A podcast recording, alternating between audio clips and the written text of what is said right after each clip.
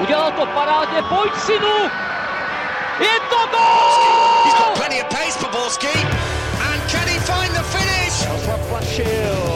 Ale Medemendaro, neuvěřitelná záležitost! Teď to chtělo přijedat Karlovi do běhu. Teď to chtělo o chviličku dřív. Heinz.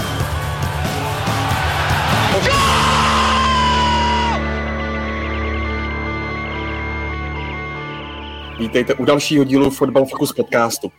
Tentokrát se zaměříme na výkon Slávy proti Rangers a šance v odvetě. Podíváme se taky na filmu uh, golmana uh, Ondřeje Koláře a brankářské řemeslo obecně a oko hodíme taky do Ipswiche a na závěr do příbramy a konec Pavla Horváta. A na to všechno je tu s námi premiérově bývalý brankář Sparty, Zlína a v současnosti jednička třetiligového anglického Ipswiche a tím je Tomáš Holý. Ahoj Tomáši. A zdravím vás všechny, já se omlouvám, ten důvod budu asi já, že na to musíte koukat v úterý, ale snad to bude stát za to. Určitě. Uh, těšíme se na to moc. Po náročném boji s novým číslem Football Clubu je na značkách taky Karel Herring. Ahoj Karle. Ahoj, dobrý den všem. No a co by to bylo za podcast bez Pavla Jahody, vyspaného kloučka našeho z webu Sport.cz. Ahoj Páju. Ahoj, ale přečetl jsem si tady spoustu ohlasů na to, jak budu vypadat. Speciálně jsem si koupil kvůli tomu hydratační krém, aby to bylo po ránu lepší. Ale včera jsem se zasekl trochu na zbal prachy a vypadni, protože jsem to ještě neviděl. Takže jako jestli tam budou jistý vrázky a jistý rysy nevyspalosti, tak za to může tenhle Tak vypadni. Jinak jako forma je samozřejmě Podle mě 100%. tě, podle mě tě děsně podfoukli. Já si myslím taky, ale, ale placebo je placebo. Tak jo, jdeme na to. Od mikrofonu zdraví Ondřej Nováček. No a uh, Slávia vstoupila do osmi finále Evropské ligy s Rangers, hrála 1-1 a po utkání se hodně mluvilo zejména o výkonu Ondřeje Koláře. Uh, Tome, uh, pojď se nám trošku zahřát na úvod, i když ty se s nám zahrál už těsně před výkopem. Teď Velký podfuk. jak, jak eh, v Ipswichi eh, Slávie eh, rezonovala hlavně po tom vyřazení Lestru a co třeba nějaké ohlasy? Ptali se tě na sešívané spoluhráči? No, chlapi, ale musím, musím se přiznat, že ani moc, ani moc ne, jako že by to tam bylo nějaký velký téma, že prostě, co se to tady jako děje, asi si to někdo s klukama, někdo si to si jako mohl říct, ale nebylo to takový velký téma, že já bych musel jako odpovídat prostě na otázky, kdo jsou záč, odkud přišli, jestli je znám a tak dále a tak dále. Nejvíc, nejvíc rozhovorů mám vždycky s naším kustodem, protože to je naprostý šílenec do West Hamu, takže teď už si to asi dokážete spojit. Takže ten to jako sledoval, ten to sledoval hodně. Samozřejmě čeká, kdo z té slávy další jako přitáhne do toho West Hamu, že jo. A, ale jinak, jinak se musím přiznat, že jako že by to bylo nějaký hlavní téma v kabině, to zas, to zas asi ne, ale myslím si, že jako spoustu lidí v Anglii to mohlo překvapit. I přesto, i tím, teda musím říct, že ta Slávě si myslím ten postup velmi zasloužila. Pájo, uh, ty jsi před tím dvojutkáním říkal, že je pro tebe favoritem Slávie. Tak uh, když se podíváš zpětně na minulý čtvrtek, potvrdilo se to uh, i na hřišti? Nebo bys to korigoval teď? Asi bych to nekorigoval, já když jsem se na ten zápas díval, vzal bych ty týmy jako celek, úplně ne konkrétně jméno od jména, ale prostě jako celek a týmový výkon, tak si v tomhle směru myslím, že Slávě skutečně ukázala, že je o něco lepším týmem. A mě samotného překvapilo, uh, když to vezmeme trošku jen to zrychleně, aby jsme se nevraceli ke spoustě věcem, které už zazněly, protože se budeme zaměřovat dneska na něco jiného, ale musím uznat, že mě překvapilo, jak dominantní dokázala být uh, a příjemně mě to překvapilo. Zároveň mě trošku negativně překvapilo, jaký jeden moment, kdy totálně kontrolovala, kontrolovala zápas a nechala, vlastně inkasovala, jaký jeden moment vlastně do konce utkání rozhodil a že už nedokázala na ten systém a na tu úspěšnou hru, která, kterou praktikovala, naskočit vlastně až do samotného hvězdu.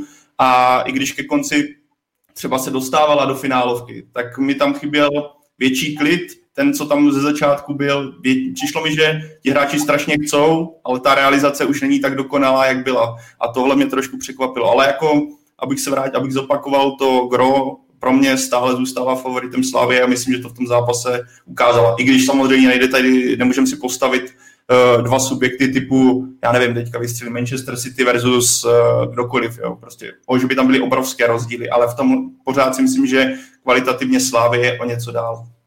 A myslíš, že to hodně vyvedlo z míry, z míry to srovnání?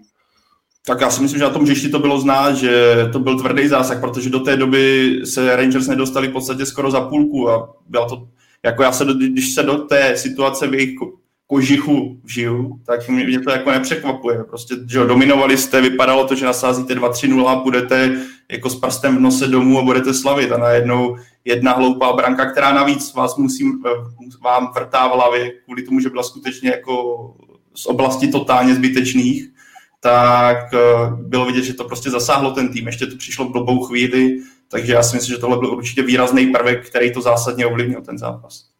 Když se, Karle, podíváš na novopečeného skotského mistra, tak myslíš, že to byl vlastně jeden z nejslabších, ne vůbec nejslabší celek, kterého Slávě mohla dostat v tom playoff?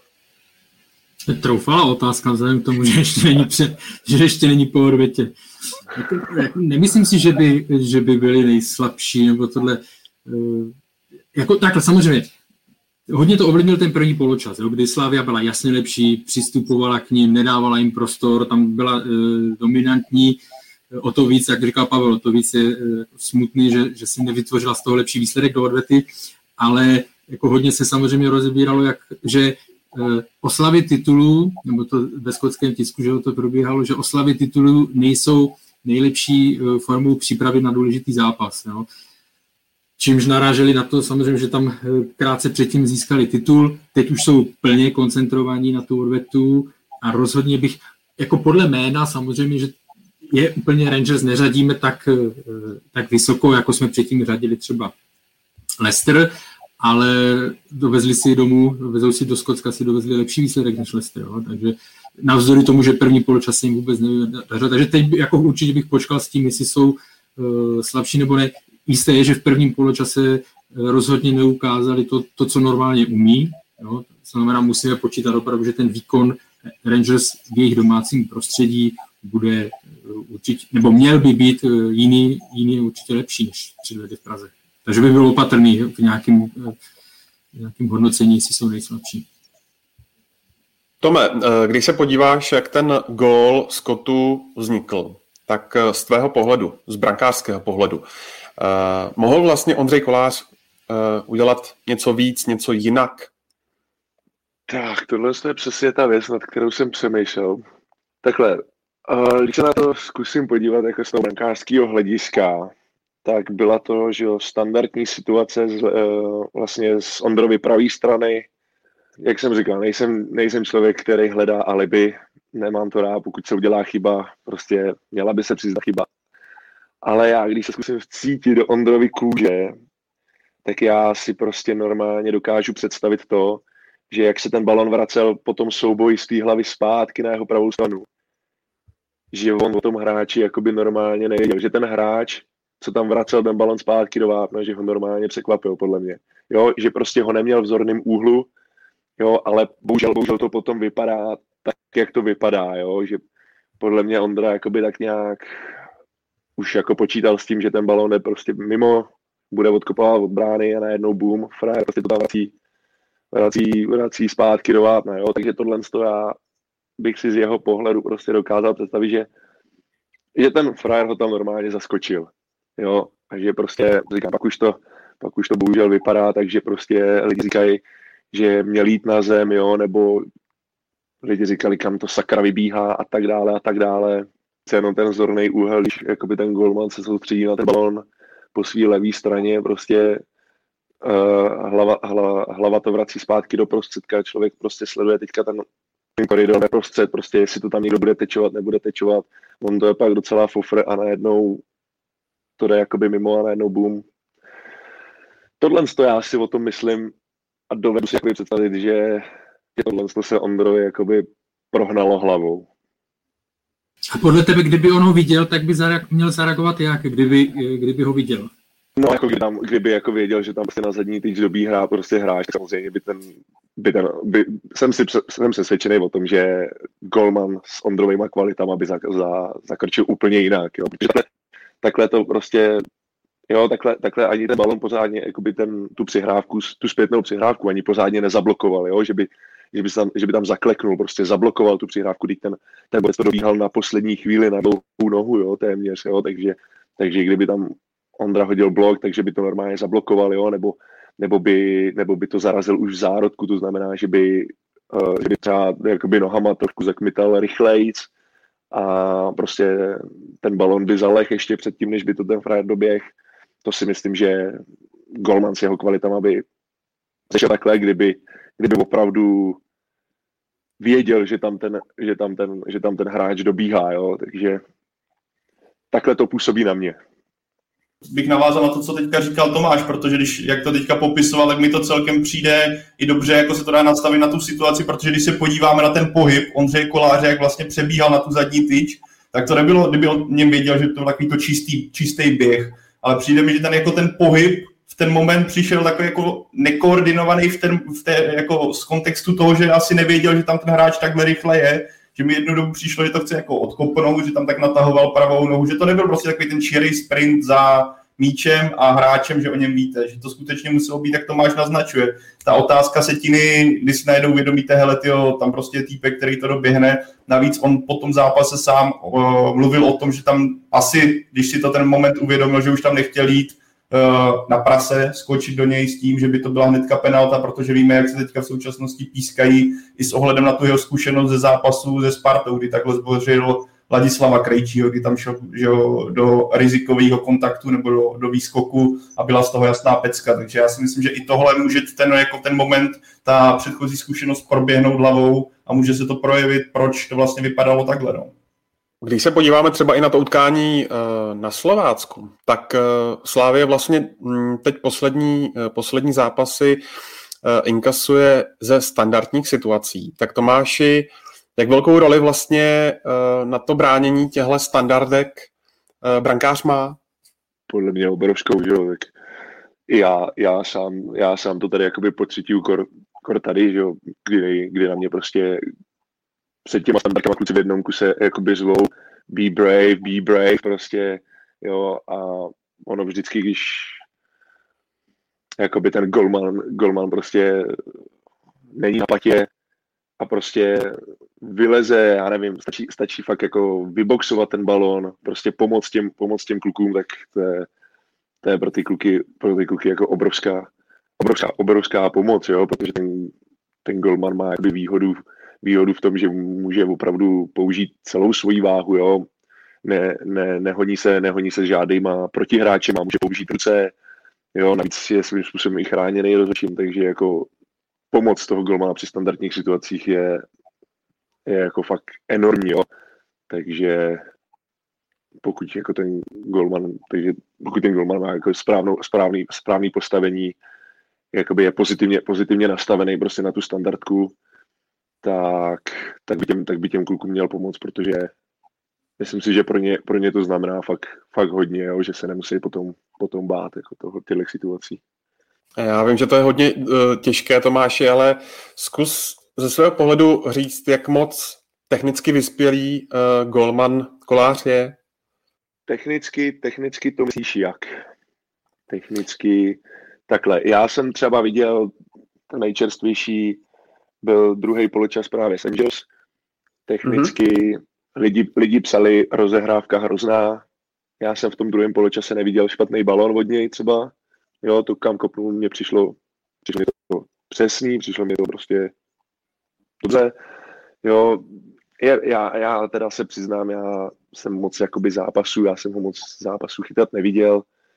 Nicméně já si jako myslím, že, že technicky, technicky, je to, technicky je to dobrý brankář, jo? ale občas, občas na mě působí, jestli můžu použít slovo arrogantní jo? na tom hřišti, jo? že prostě občas, občas možná Myslíš, že si, myslíš, že si dovolí až moc, než, eh, než to, kam jeho schopnosti sahají? Myslím si, myslím si, že někdy si tě, těžko říct, až kam jeho schopnosti sahají, to nevím, ale někdy mě, někdy mě, někdy mě přijde, že, ten, že, že jakoby Ondra riskuje až zbytečně moc. Myslím si, jak já znám třeba Štěpána, trenéra brankářů, tak myslím si, že ani jemu se to, ani jemu se to moc nelíbí. Jo, a občas, občas někdy méně víc, jo, a, a někdy jakoby ty riskantní rozehrávky, někdy ty riskantní rozehrávky prostě působí až, jak říkám, trošku arrogantně a působí to, působí to mm, jakoby na trenéry, na, na spoluhráče to působí, působí trošku nejistě, nebo trošku, trošku jako, jako zdvižený prst. Hmm. Jo, samozřejmě, když to vyjde, tak to i krásně vypadá. Člověk si řekne, jako, že opravdu nohama perfektní, tohle, to, tamhle, to. Jo, když to nevíde, tak, tak je to průšvih. Takže já si myslím, já si myslím takhle, osobně si myslím, že technicky, technicky je na tom Kolář výborně. Jo, jenom možná, možná by to občas, možná by to občas nemělo tolik přehánět. Já musím eh, s Tomášem jako souhlasit v tom, mně se líbilo, že, to, že na to eh, stáhnul tu debatu, nebo to, protože možná bych nepoužil slovo arrogantně, i díky tomu, že jsem měl, i díky tomu, že jsem měl čas na to se, eh, se připravit mm. a hledal jsem to správné slovo, už, už večer jsem nad tím myslel, ale můj dojem teď je takový, že je až příliš suverénní, jo?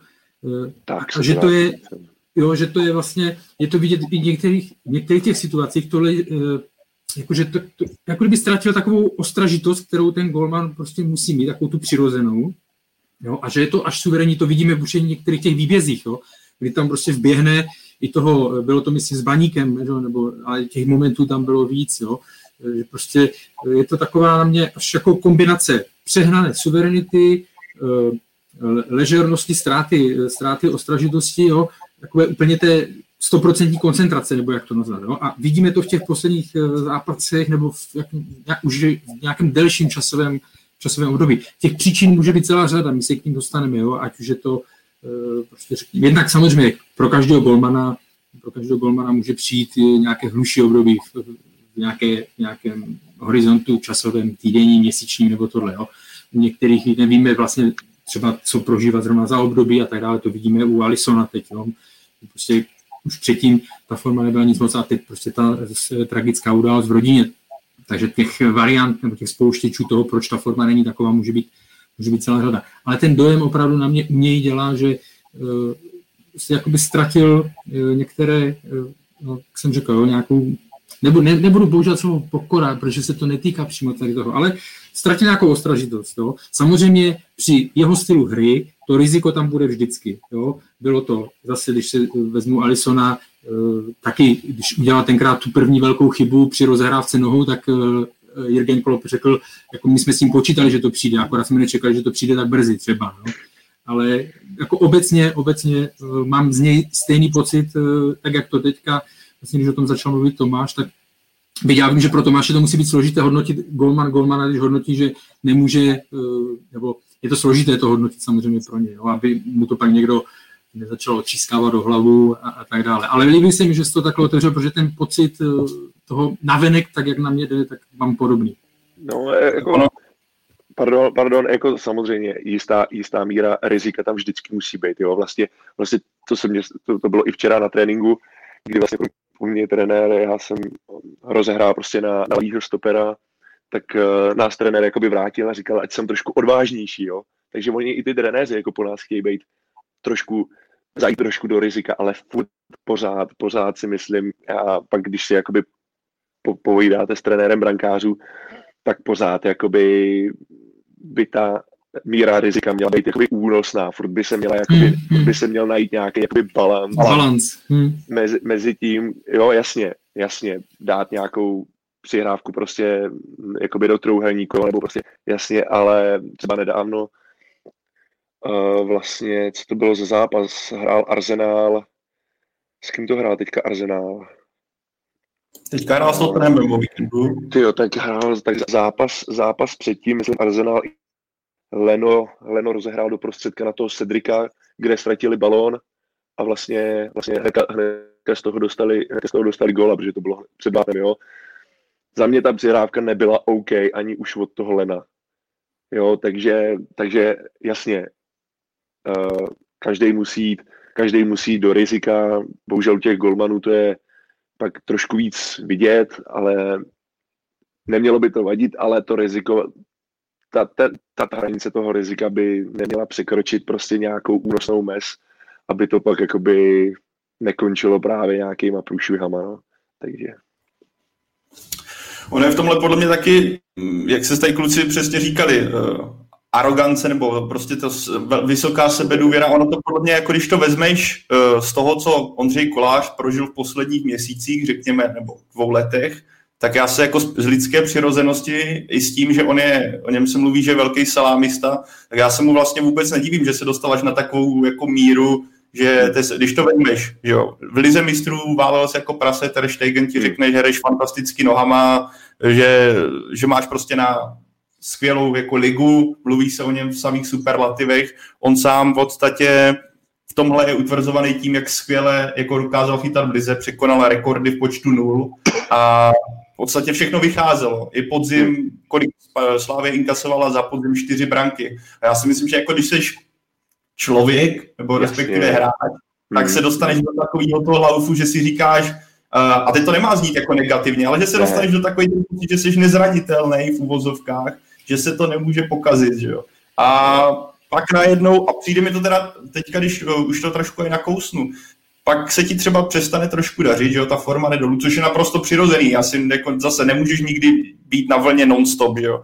A přijde mi trochu, uh, teďka jako mířila po Rangers celkem vysoká kritika po tom inkasovaným gólu od, od fanoušků, eh, od expertů, hodně se o tom mluvilo, mluvíme o tom i my, ale přijde mi, že prostě jsme si tady v Česku, respektive fanoušci, si navykli na Ondřeje Koláře totálně v top formě, který neinkasuje, který dokáže držet slávy za každé situace a trvalo to strašně dlouho. Tudíž už jsme vlastně zapomněli trochu na to, jak vypadá Ondřej Kolář, když najednou začne dělat víc chyby, nebo když brankář dělá víc chyby. A najednou tohle se děje, ještě se to stane v tak výrazný moment a do toho se zapojuje, zapojuje to, o čem mluvili kluci, ta hra na riziko. A když se spojí tenhle mix, tak najednou je to daleko víc vidět, daleko víc uh, potom z toho vyvěrá ta kritika, která, nebo negativní pohled některých fanoušků, který mně přijde, že se vrací i mo- k momentu, kdy Ondřej Kolář do Slávy došel, protože tam už tehdy pro spoustu on byl takovým jako úplně nejistotou, že ho dráždil tou svou rizikovou hrou.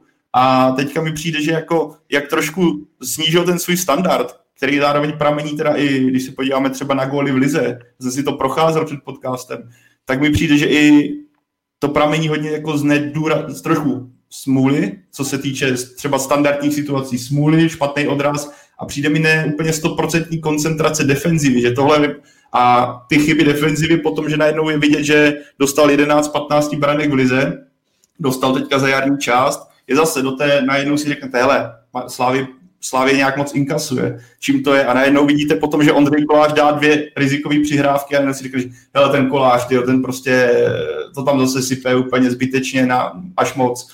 Takže já si myslím, že tohle je tak jeden z důvodů, proč se vlastně tenhle mix najednou vyvrbil a najednou je víc vidět, než v předchozích měsících jako, jestli můžu, ty, ty jsi to popsal přesně, ten vývoj s tím souhlasím, jak jsi tam měl, jako, protože jsme všichni, jsme lidi a každý se nějakým způsobem vyvíjí. A když je kolem tebe roční, dvouroční uh, pochvaly a tak dále, jo, tak ono, zase se bavím o nějaké té ostražitosti třeba, tak tě to troši, logicky, logicky to změní, pak je o tom samozřejmě, je to nová překážka pro něj a tak dále. To, že se rozebírá každý gol, který teď inkasuje, jestli ho mohl chytit, to je pro něj jako pro golmana jenom podsta. Jo? A to z toho důvodu. Vzpomeňte si na Petra Čecha. Když chytal jakýkoliv klip, který šel v televizi, když hrála Chelsea, jo, inkasoval gol, jakýkoliv gol, který šel v televizi, tak se řešilo. Mohl chytat, nebo to nemohl chytat. Jo? A vlastně to byl gol, který byl jasně, že jako, jo, kdyby to chytil, tak je to třeba zákrok sezony, jo, ale u, u, u, u normálního golmana by se to vůbec neřešilo. Mohl, nemohl. A u Petra Čecha, jo, to znamená, jestliže se rozebírají do podrobna góly Ondřeje Koláře, tak je to pro ně jenom podsta. Jo. A jen potrhnu to, co jsem zmiňoval.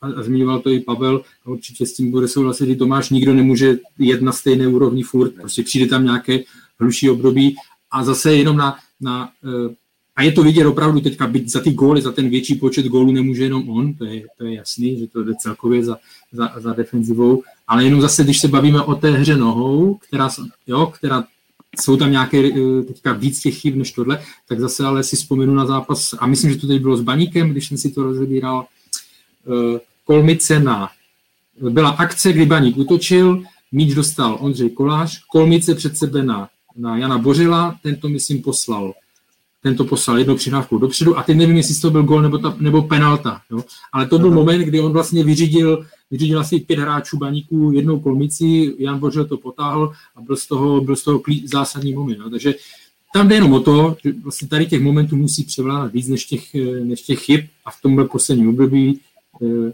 to tak není. Ten, ten nepoměr je, eh, ten poměr, nebo nepoměr, teď nevím, co je správně, je eh, spíš stejný, než aby, aby víc v výhodě ty, ty přesné přihrávky.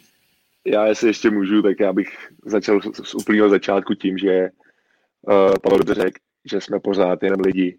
I fotbalisti, i brankáři jsou pořád jenom lidi a ta psychika prostě pracuje u všech. Jo? To není možný, není možný, aby se, aby se na někou prostě tyhle ty úspěchy neprojevily, nebo neúspěchy neprojevily. Prostě pokud má člověk takhle dobrou éru, prostě to tak za toho přece jako nikdo nemůže jakoby odsuzovat. Stalo by se to každému z nás, jo. Prostě tak to prostě v té hlavě funguje. A druhá věc je, mě tak jako napadla, že ono v Česku, nebo nevím, jestli jenom v Česku, ale úspěch se moc neodpouští, jo. To znamená, že jakmile se udělá jedna chyba, o té o tý, o tý jsou lidi schopní mluvit dny až týdny, ale když se udělá deset věcí dobře, tak na ty se po zápase hnedka zapomene, jo. Takže, takže jak, říkal, jak říkal Karel, tuhle tu svým způsobem kritiku si Ondřej svým způsobem zasloužil. Jakože vysloužil, prostě vybojoval, Vysloužil, vysloužil, tak. Vyslou, vysloužil, prostě vymakal a přesně uh, svým, způsobem, svým způsobem i tahle negativní, negativní věc je prostě pro něj dobrá reklama a někdy, někdy takováhle prostě facka, prostě takovýhle návrat na ty nohy tomu člověku může jenom pomoct. Jo, takže pokud, takže pokud jakoby v posledních pár zápasech tam byly třeba nějaký zaškobrtnutí, nějaký třeba nepřesvědčivý gól nebo něco a, a, a slyšel různou třeba kritiku, třeba i jakoby od Štěpána, od trenéra brankářů, tak tomu Ondrovi to podle mě může jenom pomoct. Jo, prostě, že si zase prostě stoupne na ty nohy, ale to neznamená, že ho opustí od, od svý prostě hry nohama, od svýho stylu, to vůbec ne. Jenom prostě zase v té hlavě, v té hlavě se to zase uklidní, řekne si, že zase není nesmrtelný, ale furt bude vědět, že je dobrý, prostě, že to je prostě furt perfektní golman. A zase, zase prostě začne, začne na novo prostě uh, uh, suverénníma, jakoby přesvědčivýma a zodpovědnýma výkonama, takže i všechno tohle to zlý je vždycky pro něco dobrý prostý souhlas, že to opravdu může jenom pomoct, protože sam on musí teďka být, řešit to ve Slávi. To je jasné, že se, že se to rozebírá, jasně, že mu chtějí pomoct, jak to spravit zpátky a on sám ví, že to není nejšťastnější nebo nej, nejpovedenější období, záleží jenom na něm, jestli se vrátí k těm eh, věcem, u kterých ví, že funguje, odstřihne něco, co třeba uh, jako co ví, že mu nemusí třeba pomáhat, nebo vrátí se k nějakým eh, těm kořenům nebo základům a je to zase cesta, jak se, jak se posunu nahoru, jak být odolnější. Hmm. Přičítáš to, Karle, třeba i absenci určitého tlaku, když se podíváš prostě uh, mistrovské tituly se sláví, Evropská liga se sláví, Liga mistrů se sláví. Uh, teď se nechci samozřejmě Přemka Kováře dotknout, ale dvojka uh, za tebou taky víceméně uh, nějaká silná nestojí. Máš své jisté. Může to hrát výrazný fakt? Řekněme, když se budeme bavit o konkurenci přímo v týmu nebo v klubu, tak ano, tam je uh, velký rozdíl a tam vlastně Ondřej ví, že ta situaci, že ta jeho pozice je skutečně neotřesitelná, takže zase to může, vždycky jak se bavíme, když je nějaký problém, tak to není jeden, dva faktory, je to nějaká mozaika. Jo. A tohle může být zase jeden z těch, kdy člověk zase, to každý zná u sebe ve svém oboru třeba, jo, tak polevíš u něčem, Jo, ne, není to, protože tě nic nežene tak, jako když, když jsi v kom, pod ostrou konkurenci a, a nemůžeš si dovolit něco vypustit. Takže so, já neříkám, že začal dělat polovinu nebo že začal pracovat na 50%, ale ono, když některé věci třeba v hlavě nejseš tak, jak říká Tomáš hezky, to říká na nohách, nejseš prostě furt ve střehu, tak pak se ti to může nějak projevit. Jo? Je to přirozený a samozřejmě i proto pak záleží i na slávě, jakým způsobem to bude jakým způsobem to bude řešit, protože uh, jestli ještě uvažuje někde v budoucnu, teda za rok nebo v létě, nebo až po příští sezonu, že, že ho prodá, jestli si do té doby přivede uh, golmana, u kterého bude věřit, že bude dlouhodobou, dlouhodobou jako, může být dlouhodobou jedničkou po něm a zároveň už mu ho tam přivést. Jo? Takže to záleží i na Slávě, samozřejmě, jak se k tomu, protože v tuhle chvíli ta propast, a je to, jako, jak říkáš, není to nic vůči těm golmanům, kteří tam jsou, ale ta propast je v tuhle chvíli tak, eh, tak obrovská. Uh, mimochodem, no, Ještě bych ale... tomu možná Tomáš bude i vidět. Já si jako zase máš podobně hráče, uh, kterým jako v podstatě konkurence vyhovuje, že, jo? že tě to žene dopředu, uh, drží tě to přesně na těch špičkách, ale pak jsou kluci, kterým si myslím, že zase ta vysoká konkurence uh, a riziko to, že můžeš sedět, může v podstatě škodit, že, jo? že najednou máš jako strach udělat, jít do většího rizika, protože víš, že tě ten trenér klidně vyhodí ven po dvou zápasech. A tohle bude dosti individuální, třeba to máš k tomu něco řekne, že jo, jako hráč, na profesionální, ale já si myslím, že tohle bude taky dost jako Naprosto, naprosto, naprosto přesně. To je přesně to, co jsem tak nějak chtěl říct. Jsem rád, že to, já bych jakoby oddělil takový to, že ten, ten týmový tlak, že v podstatě v té české lize svým způsobem ta Slávia si teďka hraje prostě svoji vlastní ligu, řekněme, když, jo, nebo aspoň to na mě tak působí, že prostě opravdu teďka ta konkurence v té české lize a, nebo mezi tou konkurencí a Slávě je teďka trošku ta propast větší. A něco, něco jiného je ta osobní konkurence právě v tom týmu. A přesně, přesně jak Pavel říkal, tak to si myslím, že je velmi, ale velmi jakoby individuální věc. Jo, někoho, takhle, každá konkurence by měla být zdravá a někoho prostě nakopne a řekne si sakra, tyhle, mám tady prostě za sebou vlčáka, musím prostě šlápnout, že si člověk uvědomí, že prostě polevil a musí zase šlápnout prostě, ale z, úplně jako z osobního, z osobního, z osobní zkušenosti, z osobního hlediska, bohužel, nebo ne, bohužel, to prostě tak je. Uh, já osobně to mám tak, mě, mě konkurence vůbec nevadí, jo, naopak, naopak, každá konkurence je prostě dobrá, ale já jsem třeba člověk, který, já, já, který je rád, že prostě ví, na čem je, jo, když to tak řeknu. To znamená, to znamená, že i když se ten trenér třeba rozhodne prostě mě vystřídat něco, tak v každém případě já potřebuji, aby se mnou ten trenér, trenér hovořil, aby mě prostě řekl, proč, co a jak a dal mě třeba, hele, prostě teďka tři zápasy si odpoční prostě nebo něco a prostě tyhle a tyhle zápasy zpátky, jo, ale já jsem třeba člověk, který má rád to jistý a ten, a ten jakoby klid na tu práci, když to tak řeknu. Jo, jasně, jasně, někdo může říct, jo, eh, nebo jak se, tady, jak se tady říkalo, že prostě pak golman, který, který má svý jistý, prostě tak může třeba polevit nebo něco. Znovu opakuju, to je prostě individuální. Já třeba mám to svý jistý, ten klid mám rád, na, protože já ten klid pak využiju právě na, ty, na tu práci v tom tréninku a já, jakoby moje, můj přístup a moje osobnost je taková, že já sám sobě bych jakoby nedovolil polevit, jo, nebo prostě něco vypustit, nebo si najednou myslet, já tady nemám konkurenci, já můžu trénovat na 50%, nebo nemusím trénovat vůbec, nebo něco.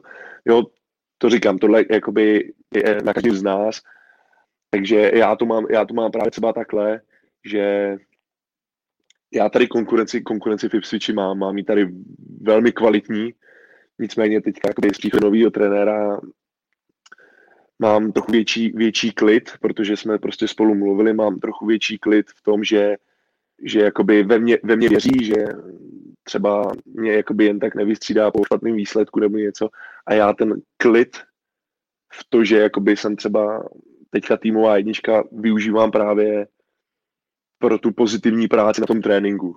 Jo, takže přesně, Pavle, jak jsi říkal, tohle, tohle, je velmi individuální věc. Ale ještě ti do toho skočím jenom na vteřinu. No. Jenom Tomášovi, dívej, Tome, zatím seš tady chvíli a už kvůli tobě lidi pouští Czech Soccer Manager za Ipswich. Uh, Good luck. A ještě tady máš vzkaz od uh, Johna Sláviče, který ti přeje postup. To jsem si tak všiml, tak když mluvil, tak říkám... moc děkuju, to, to jsou krásné zprávy, děkuju moc. Jinak Karle, povídej.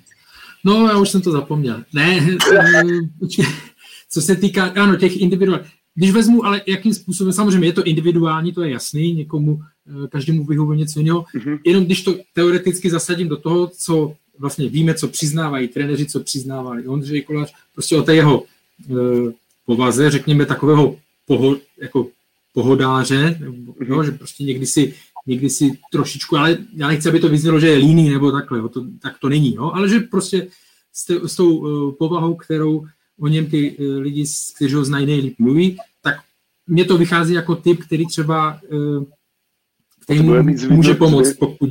Možná by potřeboval zdvih, ten no. zdvihnutý prst, no. Třeba. No, takže, ale jo, jo, souhlasím. No. Ale, takže, ale vidíme, jako ta období, to je jasný, to období nemá teďka ideální a bude strašně záležet, nebo záleží hlavně na něm, jakým způsobem se to, jakým způsobem se k tomu uh, postaví. No. A to, že se znovu, já vím, že někdo na to reagoval strašně citlivě, že se to rozebíral. No. Tak je to fotbal, ten se rozebíral po celém světě, No a uh, vím, že sociální sítě mají uh, tu svoji, uh, on už je naštěstí vymazal, že to říkal v některých rozhovorech, že už z nich odešel, ale tak to je, tak to k tomu patří a, a pokud to má nějaký normální, normální základ, nejsou tam nadávky a tak dále, tak je to prostě to k současnosti, současnosti patří. A jsou to dvě věci, ale které samozřejmě musí oddělit ten klub a, a ten hráč a to, co se, to, co se žije jako na, sociálních sítích to jsou dva, eh, dva různé světy, nebo měly by být. Jenom k tomuhle ještě dodám, co si vzpomněl, když na případ, eh, když se bavíme o tom eh, zvěženým prstu, tak nedávno Chelsea, když přišel Thomas Tuchel, tak Mendy úplně nepodával ty 100% výkony a na jeden zápas nastoupil Kepa, který vychytal nulu, ale pak tam vrátil to Mendyho zpátky, jakožto důkaz, hele, já ti věřím, ale bacha, máš tady za Adama Vlčáka, který tě může sesadit, pokud budeš pokračovat v tom těch nepřesvědčivých výkonech. To jako vidíme a v tom momentu asi zafungovalo. Takže tady vidíme ten přístup, který by v případě jako té alternativy silné dvojky mohl fungovat, ale zase se bychom se vrátili k té individuální síle. Třeba Mendy fakt to má jako nastavený, no. takže mu to nevadí. Tak vzpomeňme si na Petra Čecha, že už jsem ho zmiňoval, Petr Čech. To je zase opačný tam vlastně jeho dvojka byl hráč, který, to byl brankář, který se vědělo, že do chvíle, než přišel Kurtová, jo, to byl brankář, který, který věděl, že si zahraje uh, třikrát FA Cup za sezonu, pokud se Petr Čech nesraní, a to jenom do semifinále, jo, možná ligový pohár, a jinak, ale zase u Petra Čecha vlastně při té jeho mentalitě, při tom jeho nastavení, hmm. tak tam nikdo nepochyboval, uh, že by prostě on něco jako vypouštěl, nebo že, by, nebo že by se nějak uspokojil, nebo tak to nazvat, uspokojil. No. Takže opravdu záleží na, na, na každém golmanovi a podle toho samozřejmě zase musí pracovat ty, hry, eh, ty lidi v těch klubech. Někomu, kdo eh, teď nějaký příklad konkrétní nenapadá, ale někdo opravdu snáší hůř a, a eh, ta vyrovnaná konkurence třeba, tak, tak ho víc rozhazuje. No. Ale fakt záleží na individuální povaze toho golmana. Hmm. A golmani jsou svý, že jo, to, mi, to se říká, že No, golmani jsou úplně jiný. Ty, ty jako mají svůj svět v tom klubu, takže úplně, tam to funguje úplně jinak. Uh, Pavle, uh, když Karel zmiňoval ten, uh, to případné setrvání Ondřeje Koláře ve Slávi, které by podle přání šéfa Slávy Jaroslava Tvrdíka mohlo trvat vlastně až do příštího léta tak byl by to podle tebe uh, správný krok, jak ze strany Slávy, tak i ze strany Ondřeje Koláře. A zároveň s tím souvisí ještě taková podotázka, Uh, není to tak dávno, co francouzské Nice uh, za koláře nabízelo nějakých 400 milionů korun v přepočtu.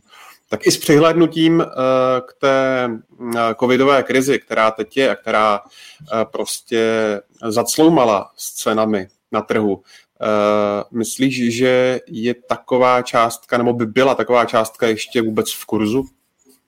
Uh, začnu od konce a myslím, že jsi i odpověděl sám tím, co zmínil o, o covidu, tak si myslím, že tahle částka v současnosti reálná v mých očích, v mých očích rozhodně není i v, uh, v souvislosti s tím, že tehdy Ondřej Kolář byl skutečně vidět v lize mistrů, dokázal si tam posadit Artura Vidala na, na zadek, ale no prostě byl na vrcholu a myslím, že ho teďka ho vnímal ten fotbalový svět ještě mnohem intenzivněji než teď, když ta forma není úplně stoprocentní a s přihlednutím na COVID si myslím, že nejsem si úplně jistý, že Slávy ještě někdy dostane takovou nabídku za Ondřej Koláře, jako tehdy, nabíd, uh, do, jako tehdy údajně dostala. Já si myslím, osobně si myslím, že ne, ale jako xkrát už jsem se tady spletl, uh, dostaneme se k tomu ještě, k čemu jsem se spletl výrazně, takže uvidíme. Zároveň uh, já si myslím, že on už jako pro Ondřeje Koláře, a to zopakuju, nastal čas, kdyby měl jít ven, že teď a vrátím se k tomu, co jsme tady naznačili, že on ve Slávi v podstatě dosáhl na všechno, co mohl. Pokud Slávě nevyhraje tenhle rok Evropskou ligu, eh, ta tam asi jediná jako zůstává tak vyset. O lize mistrů se jako asi nemusíme bavit vůbec, ale ve Slávi dosáhl, bych řekl, naprostého maxima, co mohl, překonal rekordy, vyhrál, co mohl.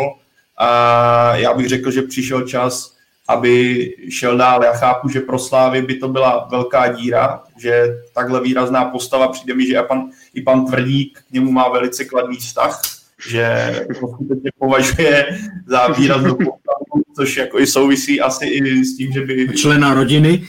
Člena rodiny, dcera by mu utekla na ostrovy, ale zase si říkám, že Slávě o tomhle problému, respektive o téhle problematice a potenciálním odchodu Ondřeje Koláře ví tak dlouho, že by na to měla být připravená. Eh, psychicky i potenciálně nějakým plánem, pokud by tohle nastalo, koho koupit a koho do toho systému zasadit. Takže ale já si myslím, že už přišel čas, že jako nejpone, v mých očích, mých očích opakuji, by měl v létě jít dál a zkusit zase posunout se o něco dál, zkusit si nový prostředí, novýho trenéra a já věřím, že by ho to mohlo výkonnostně ještě posunout dál. Já jenom, co se, vrátím se k té částce a pak i k té motivaci. Eh, co se týká té částky, já, když jsem se díval večer nebo ještě ráno, tak eh, ten jediný výrok, nebo výrok, který jsem našel Jaroslava Tvrdíka, bylo, že eh, přišla nabídka na 8-9 milionů eur, já myslím, že 8, a že on by si představoval 15. Je to výrok z prosince 2019, mám pocit. Jo? Mm-hmm. Nevím, jestli se, tam, jestli se to tam nějakým způsobem ještě řešilo potom dál s konkrétními částkami, ale těch... Eh, no a teď se vlastně dostáváme k té sumě. Díval jsem se na, na Transfermarkt, eh, jaký, za jaké ceny přestupovali brankáři v průběhu této sezóny, ať už v létě nebo, nebo v, zimní, v zimní pauze. Nejdražší byl Mendy, za 24 milionů, za 24 milionů eur do, do Chelsea, pak se tam pohybuje Ramsdale, Martinez z, Artin, z Arsenalu do, do Aston Villa za 17 a od 6. místa, od 6. místa do 10. už je jenom rozpětí 5 milionů až 7,5 milionů eur za golmany. Jo. Neříkám, že to je. Uh, rok předtím ty přestupy byly větší, ale jak jsi, jak jsi říkal na začátku COVID, prostě ta situace se na tom transferovém trhu mění. Určitě se eh, určitě celkový ten objem, to jsme viděli v lednu, bude klesat, jo? nebudou se vydávat takové částky. Vždycky se může stát, tak nás pak někdo nechytá za slovo, když něco povede, vždycky se může stát, že se někdo v úvodovkách zblázní nebo se dostane do krize a nebo se prostě do jeho hry eh, zamiluje a koupí ho. Viděli jsme, jak už jsme to zmiňovali, vlastně Chelsea, že jo, Kepu, když dělala protože najednou musela řešit eh, golmany, tak, eh, tak to řešila a musela připlatit. Jo. Takže vždycky se může stát, že něco vybočí z toho, z toho průměru nebo z toho standardu, ale vidíme, kde se v posledním roce pohybovaly ty, ty částky. Takže nevěřím, v téhle chvíli nevěřím, že by se dostala někam k sumě Slávy a eh, k těm, co si původně představovali. A samozřejmě do toho zapadá i ta, řekněme, pokles té formy, protože ten golman kterého budou ty kluby sledovat, tak musí vidět, že kromě toho vysokého standardu fakt, že nabídne ještě jako vysoký nadstandard s minimem, s minimem chyb, jo? což v této fázi prostě není. A co se týká té motivace, tak souhlasím eh, s Pavlem. Pavle, nespíš? ne, že jsi tam, máš vypnutý mikrofon, víš? že jsi tam, eh, že jsi tam teďka tak usínal. Eh, tak co se týká motivace, tak to je to, co jsme se bavili. Jo? To, co jsme se bavili, že potřebuje v určité fázi potřebuješ novou motivaci, posuneš se někam vpřed. To, co já u Ondřeje Koláře jsem zatím neviděl, možná se to změní v průběhu, nebo změnilo, tak to, co já jsem neviděl, je nějaká touha jít ven, zkusit si to ven, venku, tak jak jsme to viděli třeba u Vladimíra Coufala. Ten se tím netajil, jo, ten říkal, že chce jít ven a tak dále. U Ondřeje Koláře jsem to zatím neslyšel, co jsem tak navnímal z okolí, takže se jako nežene, ale to je třeba půl roku stará informace, nebo tohle všechno se může změnit. Jo. Ale ta motivace, když se bavíme o nějaké o nějaké, co tě může dostat zpátky nahoru, tak je to prostě motivace, je to hlad se někam posunout a uh, opravdu v té slávy už dokázal všechno, takže já bych byl rád, aby se někam posunul, aby se třeba šel, šel ven, ale nejsem si jistý, jestli uh, nakolik bude Slávia spokojená s případnými nabídkami, které na něj, pokud na něj přijdou. Tomáši, kam by měl jít podle tebe Ondřej Kolář? Eh, když eh, hráč přestupuje do zahraniční soutěže, tak se eh, ta soutěž často zmiňuje v rámci stylu, aby mu vyhovovala, tak platí to i u brankářů? Takhle rychle já si normálně, já si Ondru dokážu představit v takové Bundeslize. Po tým Bundesligy. Tam si ho klidně dokážu představit. Ale samozřejmě Uh, takhle já Ondru, já Ondru osobně neznám, jo, já jsem nikdy neviděl naživo, takže mm, nevím přesně, jakou třeba má ten, ten borec jakoby postavu třeba, ale já myslím, že, já myslím, že on je ten golman, který by se dokázal přizpůsobit jakoby každý lize. Jo, nohama technicky by zvládnul španělskou ligu.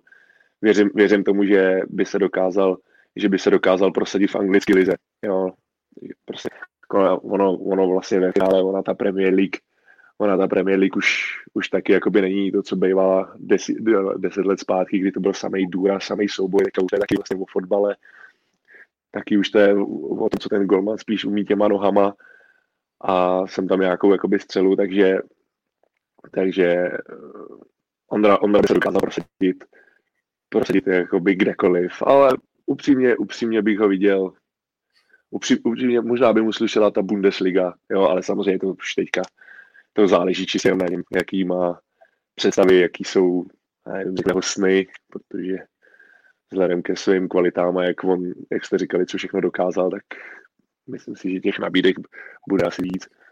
Ještě jak jste říkali vlastně o tom, že, nebo jak Karel říkal, že u něj neviděl takovou tu touhu, to už je taky taková individuální věc, protože už pak je taková ta komfortní zóna, jak se tomu říká. Věřím, věřím tomu, že podmínky ve Slávi má, má, má perfektní, má jako úžasný, takže taky může hrát svým způsobem roli, no, že prostě někomu, někomu se jakoby z té komfortní zóny moc vycházet nechce, nebo dokonce k tomu někdo třeba nemá ani pořádně ještě důvod, když to tak řeknu, hmm. takže, takže to pak záleží čistě, čistě, čistě, jenom, čistě jenom na Ondrovi, jestli si řekne, hele, hele jo, prostě pojďme to vyzkoušet, prostě tamhle, já nevím, řeknu Anglii, Německo, jo, naučí se nový prostě jazyk, novou kulturu, prostě objeví jakoby v podstatě nový svět, když to tak řeknu, nebo ne, nový svět, to je, to je moc, ale tu novou kulturu, když se teda budu muset opakovat a, a jakoby vezme to za ten pozitivní konec. A horší by bylo asi, kdyby se k tomu nechal nebo kdyby se k tomu asi jakoby tlačil, kdyby se k tomu nutil jenom třeba kvůli, já nevím, financím nebo tak něco, tak by to asi nebylo úplně ideální.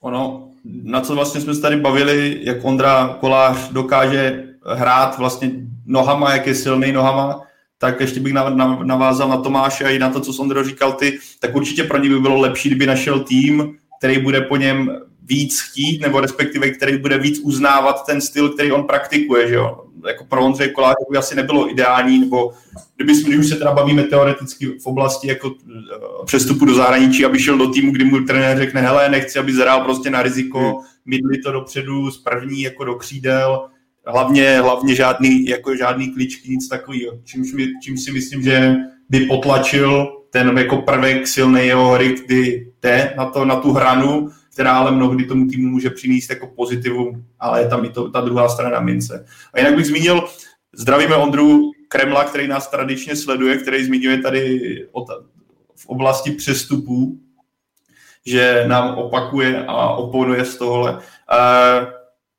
Já s tebou jako v tomhle e, souhlasím, samozřejmě je to vždycky o adekvátní nabídce pro klub, která pokud není, tak uh, asi není úplně na místě to hráče jako prodávat pod cenou. Zároveň je asi otázka, uh, jestli ty požadavky toho klubu v dané chvíli nejsou potom až moc velké a ty oči v podstatě nejsou až moc velké oči, jako to, co se týče přestupové čla, částky v určitých případech. Viděli jsme v minulosti, že Slávě tohle zvládla skvěle, my jsme dřív prodávali Tomáše Součka, což nám minum, nikdo asi jako už nezapomene, když jsme říkali, že Tomáš Souček by měl jít do Atalanty za cca 5 milionů euro, nevím tehdy, jaká byla částka, viděli jsme, že Slávě tímhle uh, čekáním uh, vlastně vydělala na tom solidní peníze, Tomáš Souček je teďka jednou z nejvýraznějších postav Premier League nebo nejzajímavějších postav tím příběhem a tím, jak se prezentuje herně uh, a jaký vliv má na celý vezem. Ale zároveň si myslím, že tady zatím vidíme ty pozitiva, protože Slávě se v tomhle zatím úplně nikdy nemýlila. Nepřišel nikdy takový ten propad, že byla nabídka a pak uh, ta realizace byla mnohem nižší. Spíš to bylo vždycky naopak.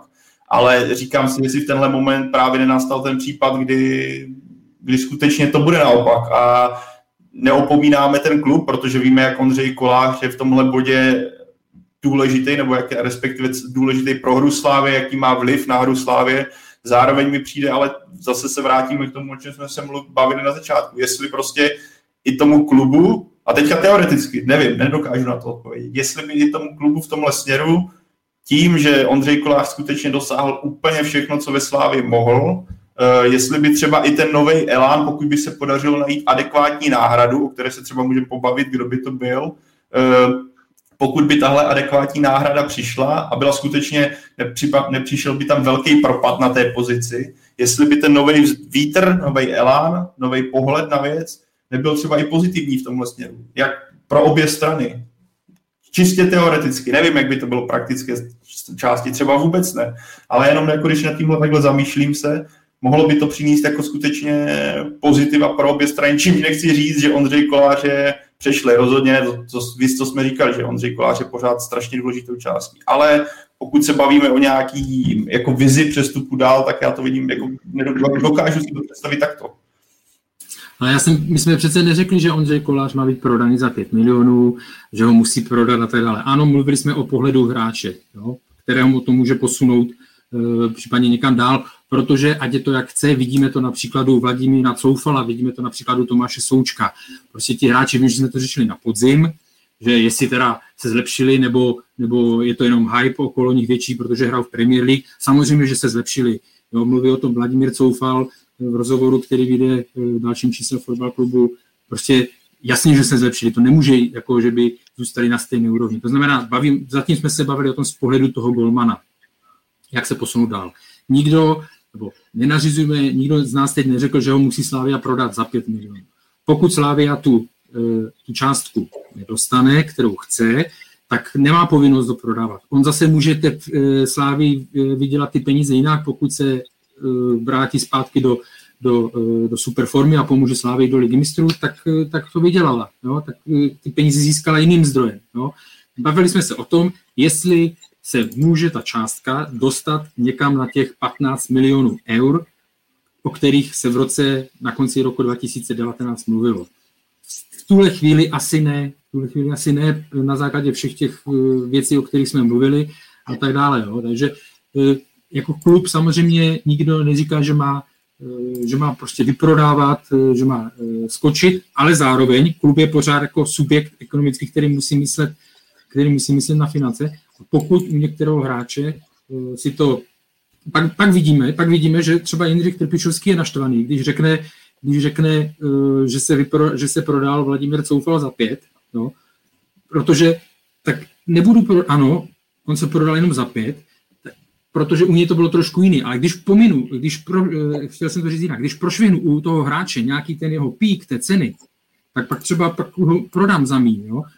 Zatímco se mohl prodat za 15 nebo já nevím, za 12, tak uh, pak budou nabídky třeba okolo 6. Jo. Znovu říkám, dá se to, ty peníze on nemusí klubu přinést jenom tím, že se prodá, jo, ale že pomůže celkovému úspěchu toho, toho týmu v Evropské lize, teda hlavně teda v lize mistrů, tam jsou ty peníze. Jo. Ale, ale ten základ, je, se kterým jsme se bavili my, je, že pro něj jako individuálně by mu to pomohlo, klub musí vědět, eh, klub ho nemusí za každou cenu prodat, ale musí vědět, kdy třeba je to asi maximum, kdy ještě to tam může eh, dál zúročit nebo si ho nechá a použije tohle. Uvidíme, jakým způsobem za půl roku bude eh, ta jeho motivace, jak mu to bude fungovat dál. Tak pojďme už téma Ondřej Kolář nechat být. Ještě poslední otázka. V minulosti se hovořilo, není to tak dávno o tom, že by třeba do Slávě mohl přijít Marek Boháč, který se teď bohužel zranil v utkání s Opavou. Koho vy byste viděli jako, hmm, řekněme, konkurenceschopnou uh, dvojku ve Slávii? No, eh, jako teď je otázka, jestli se budeme bavit o konkurenceschopné dvojce, nebo jestli o jako někom, kdo bude s výhledem na, s výhledem na, na jedničku, jako, jo, protože to je, to, je, to, je fakt, to je fakt rozdíl. Jo. Ale no já teď nevím v Lize, no, kdo by, nebo obecně, protože ať je to jak chce, ta laťka je fakt nastavená vysoko z jeho pohledu. Jo, a s tím významem, který on pro tu hru zakládání útoků pro, pro Slávii má, tak nedivil bych se, nedivil bych se, kdyby v tomhle směru se Slávia musela taky potom podívat třeba ven ale protože teď s ligy mě to takhle v rychlosti, v rychlosti nenapadá. Tomáš, zkus si ho přetáhnout z Ipswiche. no, dobře, OK, tak ty jsi teďka nahodil, nahodil jsi teďka to toho, nebudu lhát, i mě Štěpán volal zimě, jestli bych náhodou, jestli bych náhodou neměl zájem, nebo v lednu, v lednu mi volal, myslím, jestli bych nechtěl na půl roku na dvojku na hostování, ale co se tohle týče, tak myslím si, že tohle to má, jasně, Štěpán, Štěpán mi říkal, že je to, nebo v, ten, v, tom, v tom lednu mě říkal, že to je, že to je sakra těžký, že opravdu, opravdu to je v tu chvíli, jako v tu chvíli, že to bylo opravdu těžký jako sehnat, sehnat jako v České lize takovýhleho brankáře, ale myslím si, že on prostě má na ty, na ty kluky takovej, takovej čuch, teď vlastně kdo všechno paše rukama, že jo, Vacloš, Boháč, uh, uh, teďka uh, Ondra Kolář, uh, Tomáš, uh, Tomáš Koubek, jo, takže on jakoby na ty, na ty brankáře za prvý má, má obrovský čuch a za druhý on si z nich ty kvalitní brankáře umí vytvořit. Jo, takže já nevím, mě teďka třeba napadlo jméno Filipa Nguena. Jo, myslím si, že kdyby ho, kdyby ho Štěpán dostal, dostal pod, pod ruce, tak já si myslím, že on by, on by si z něj byl schopný udělat prostě jedničku pro slávy. Já se teďka přiznám, já úplně, úplně nemám teďka dokonalý přehled o brankářích v České lize. Uh, především teďka o těch, o těch, o těch mladších, někde jakoby z Karviní, ze Slovácka a tak dále, takže bych úplně nechtěl tady hádat, ale říkám, Štěpan na tohle to má podle mě velmi dobrý čich, a navíc plus s tou prací s tím golmanem nemám, nemám vůbec pochyby o tom, že pokud, pokud dojde k tomu přestupu od Nikoláře teďka v létě, tak vůbec nepochybuju o tom, že, že, že Štěpán si tam, Štěpán si tam ne, ne to, nevypiplá novou jedničku. Ještě na kromě Filipa Gujena, který, když jsem si tak jako projížděl to český prostředí a českou ligu, tak mě napadl Aleš Mandous, která ještě, že jo, klasicky, mm-hmm. což jsou vlastně dva brankáři, o kterých se jako výrazně mluví tady v tomhle směru. A celkem jsem zajímavý, nebo pro Slávy bylo určitě skvělý, kdyby Markovič, který je teďka na hostování ve Vlašimi, teďka vychytal nulu v prvním zápase, když nastoupil na 90 minut, kdyby třeba se mu povedl ten následující půl rok. Ano, je mu pořád 19 let, ale minimálně to, kdyby se rozehrál a řekl si trochu větší prostor, by bylo pro Slávy jenom dobře.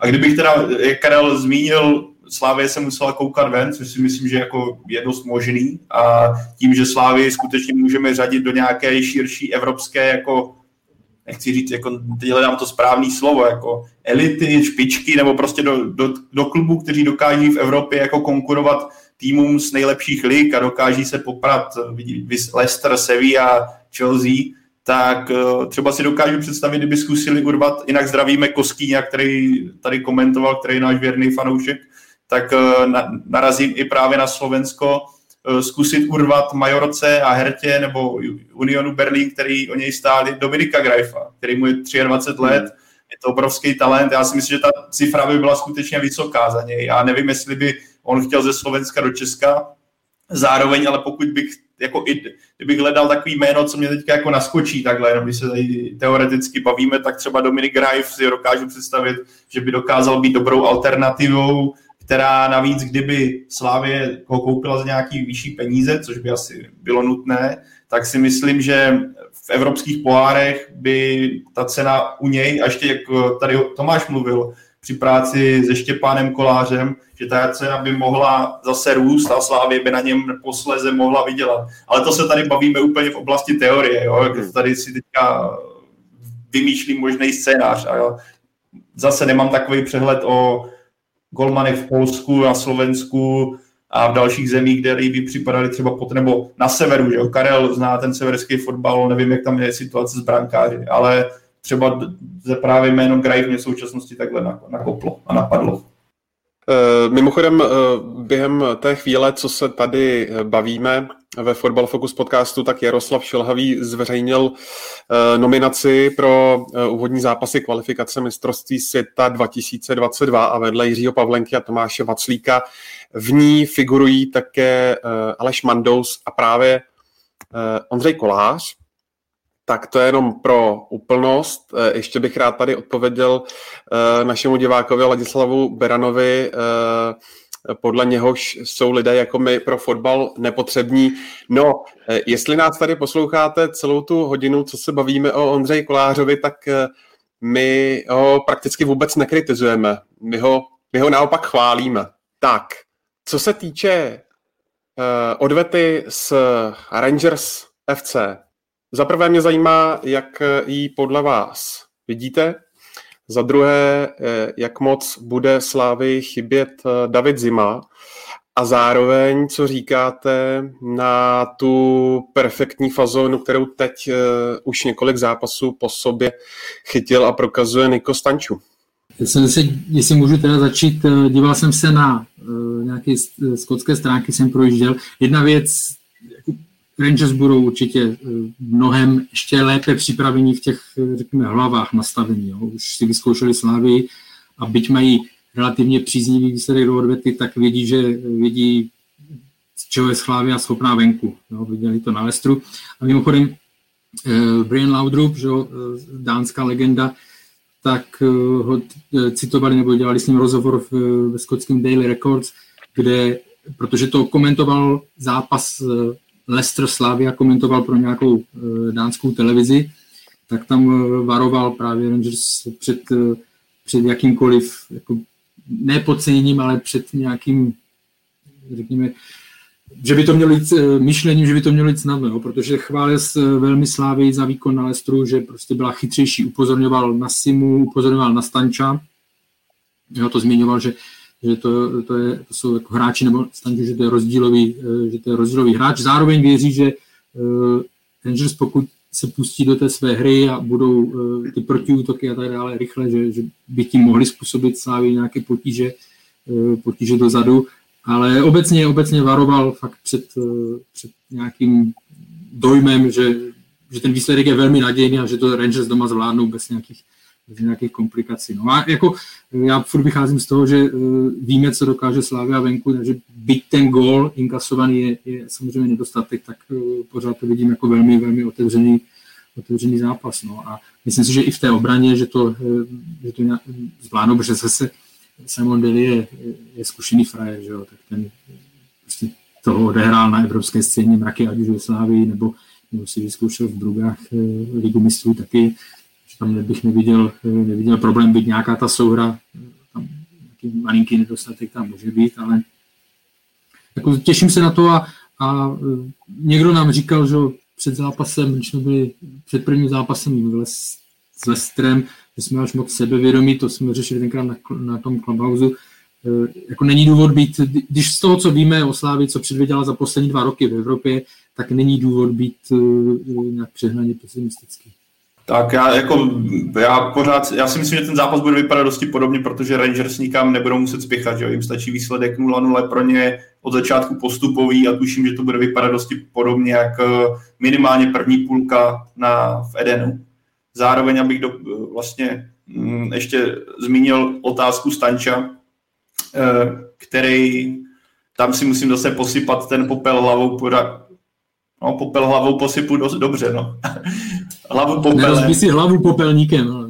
Tak, když jsem mu v podstatě trochu jsem už čekal, že už do ten potenciální Slávě nedostane. Uh, a ukázal se pravý opak, takže tady vidíme, jako, jak silný moje odhady občas dokáží být, takže tady se panu Stančovi omlouvám, protože se z něj stal naprosto klíčový hráč a myslím, že v tomhle je uh, dost zásadní věc je přesunutí Lukáše Provoda do středu zálohy, že to duo tam vytvořilo strašně silnou, nebo má silnou chemii, dobře se doplňují na, na vzájemně si pomáhají a funguje jim to skvěle, protože když se podíváme na statistiky Nika Stanča v posledních zápasech, tak právě to je záp- od doby, nebo nechci říct, že to jenom rovná se příchod Lukáše Provoda, ale myslím si, že hodně, hodně v tomhle směru mu pomohl právě Lukáš Provod, který i v tom zápase proti Rangers předvedl další fantastický výkon a napadá mě ještě jméno Alexandra Baha, který si myslím, že taky v tom utkání obstál velice dobře. Ukazuje se, jak rychle se dokázal aklimatizovat v dresu sešívaných, což jsem třeba já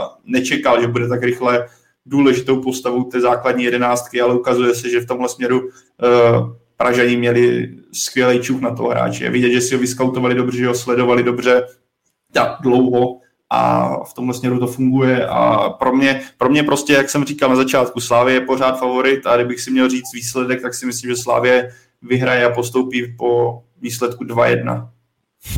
To se týká, Tome, no, jestli chceš něco říct, Tome? No já. Eh, a co se týká eh, Nikolaje Stanča, tak to je přesně to, co jsme se bavili i na začátku Ondřeje Koláře. My ne, eh, jako ty hráči pochopitelně ovlivňuje i prostě věci okolo, mimo fotbalového, že, jejich psychiku. A víme, čím si procházel uh, Niko Stančů s manželkou v průběhu, řekněme, druhé poloviny minulého, minulého roku, že, na podzim, jo, že vlastně čekali, nebo co se jim stalo předtím a teď vlastně čekali dítě, že jo, tak logicky byli, logicky byli nervózní, logicky to ovlivňovalo a myslím si, že tam je jeden z těch důležitých faktorů, proč on je teď v takové pohodě, že všechno dopadlo, že všechno dopadlo dobře a, a takže to je jako strašně důležitá, strašně důležitý faktor. Ty jsi zmínil, že si sypeš popel na hlavu. Jako jasně, teď hraje výborně. Je to super, jako mě se moc líbí. Na druhou stranu si vezmeme, že eh, hráč, který přišel, vlastně přišel jako drahá posila, že jo, tak na začátku to přece nebylo ono, pak po covidu, po koronapauze se rozhrál výborně, pak měl podzim z objektivních příčin eh, se slabší a teď hraje výborně. Jo. Takže eh, jako si nemyslím, že jak to říct, že by si musel, že jako sypat popel na hlavu v tom, že by to byla úplně střelba od tebe vedle. Jo. On opravdu jako mu to chviličku trvalo víc, nebo trvalo to podle mě díl, než čekali na Slávy, že se, že se dostane na tuto úroveň, ve které je fantastický a, a tak, jak říkal trenér Trpišovský, jako že si to můžeme užívat teď, že takový hráč takových kvalit eh, teď hraje, ale hlavně, že z něho dokážou dostat to, co on ve skutečnosti umí. A ještě co se vrátím, Rangers Slavia, důležitý faktor, říkáme sice, že hrajou eh, jako na, eh, na, venku teďka Slávy a tak dále, ale stejně jako v jiných ligách, tak i v Evropské lize, co jsem se díval do statistik, platí, že bez těch diváků samozřejmě ty, ta úspěšnost týmu, jako hostů, týmu hostů je určitě vyšší než, než za normální situace. Jo. Platí to v Premier League obrovským způsobem, platí to v České lize a o nějakých 4-5% je tam rozdíl v porovnání s předchozím ročníkem Evropské ligy taky. Takže to je to další faktor, proč nebýt zbytečně pesimistický. OK, tak eh, já vás ještě pozvu ke sledování přímého přenosu té odvety, eh, který začíná někdy před devátou ve čtvrtek na ČT Sport a webu Sport.cz.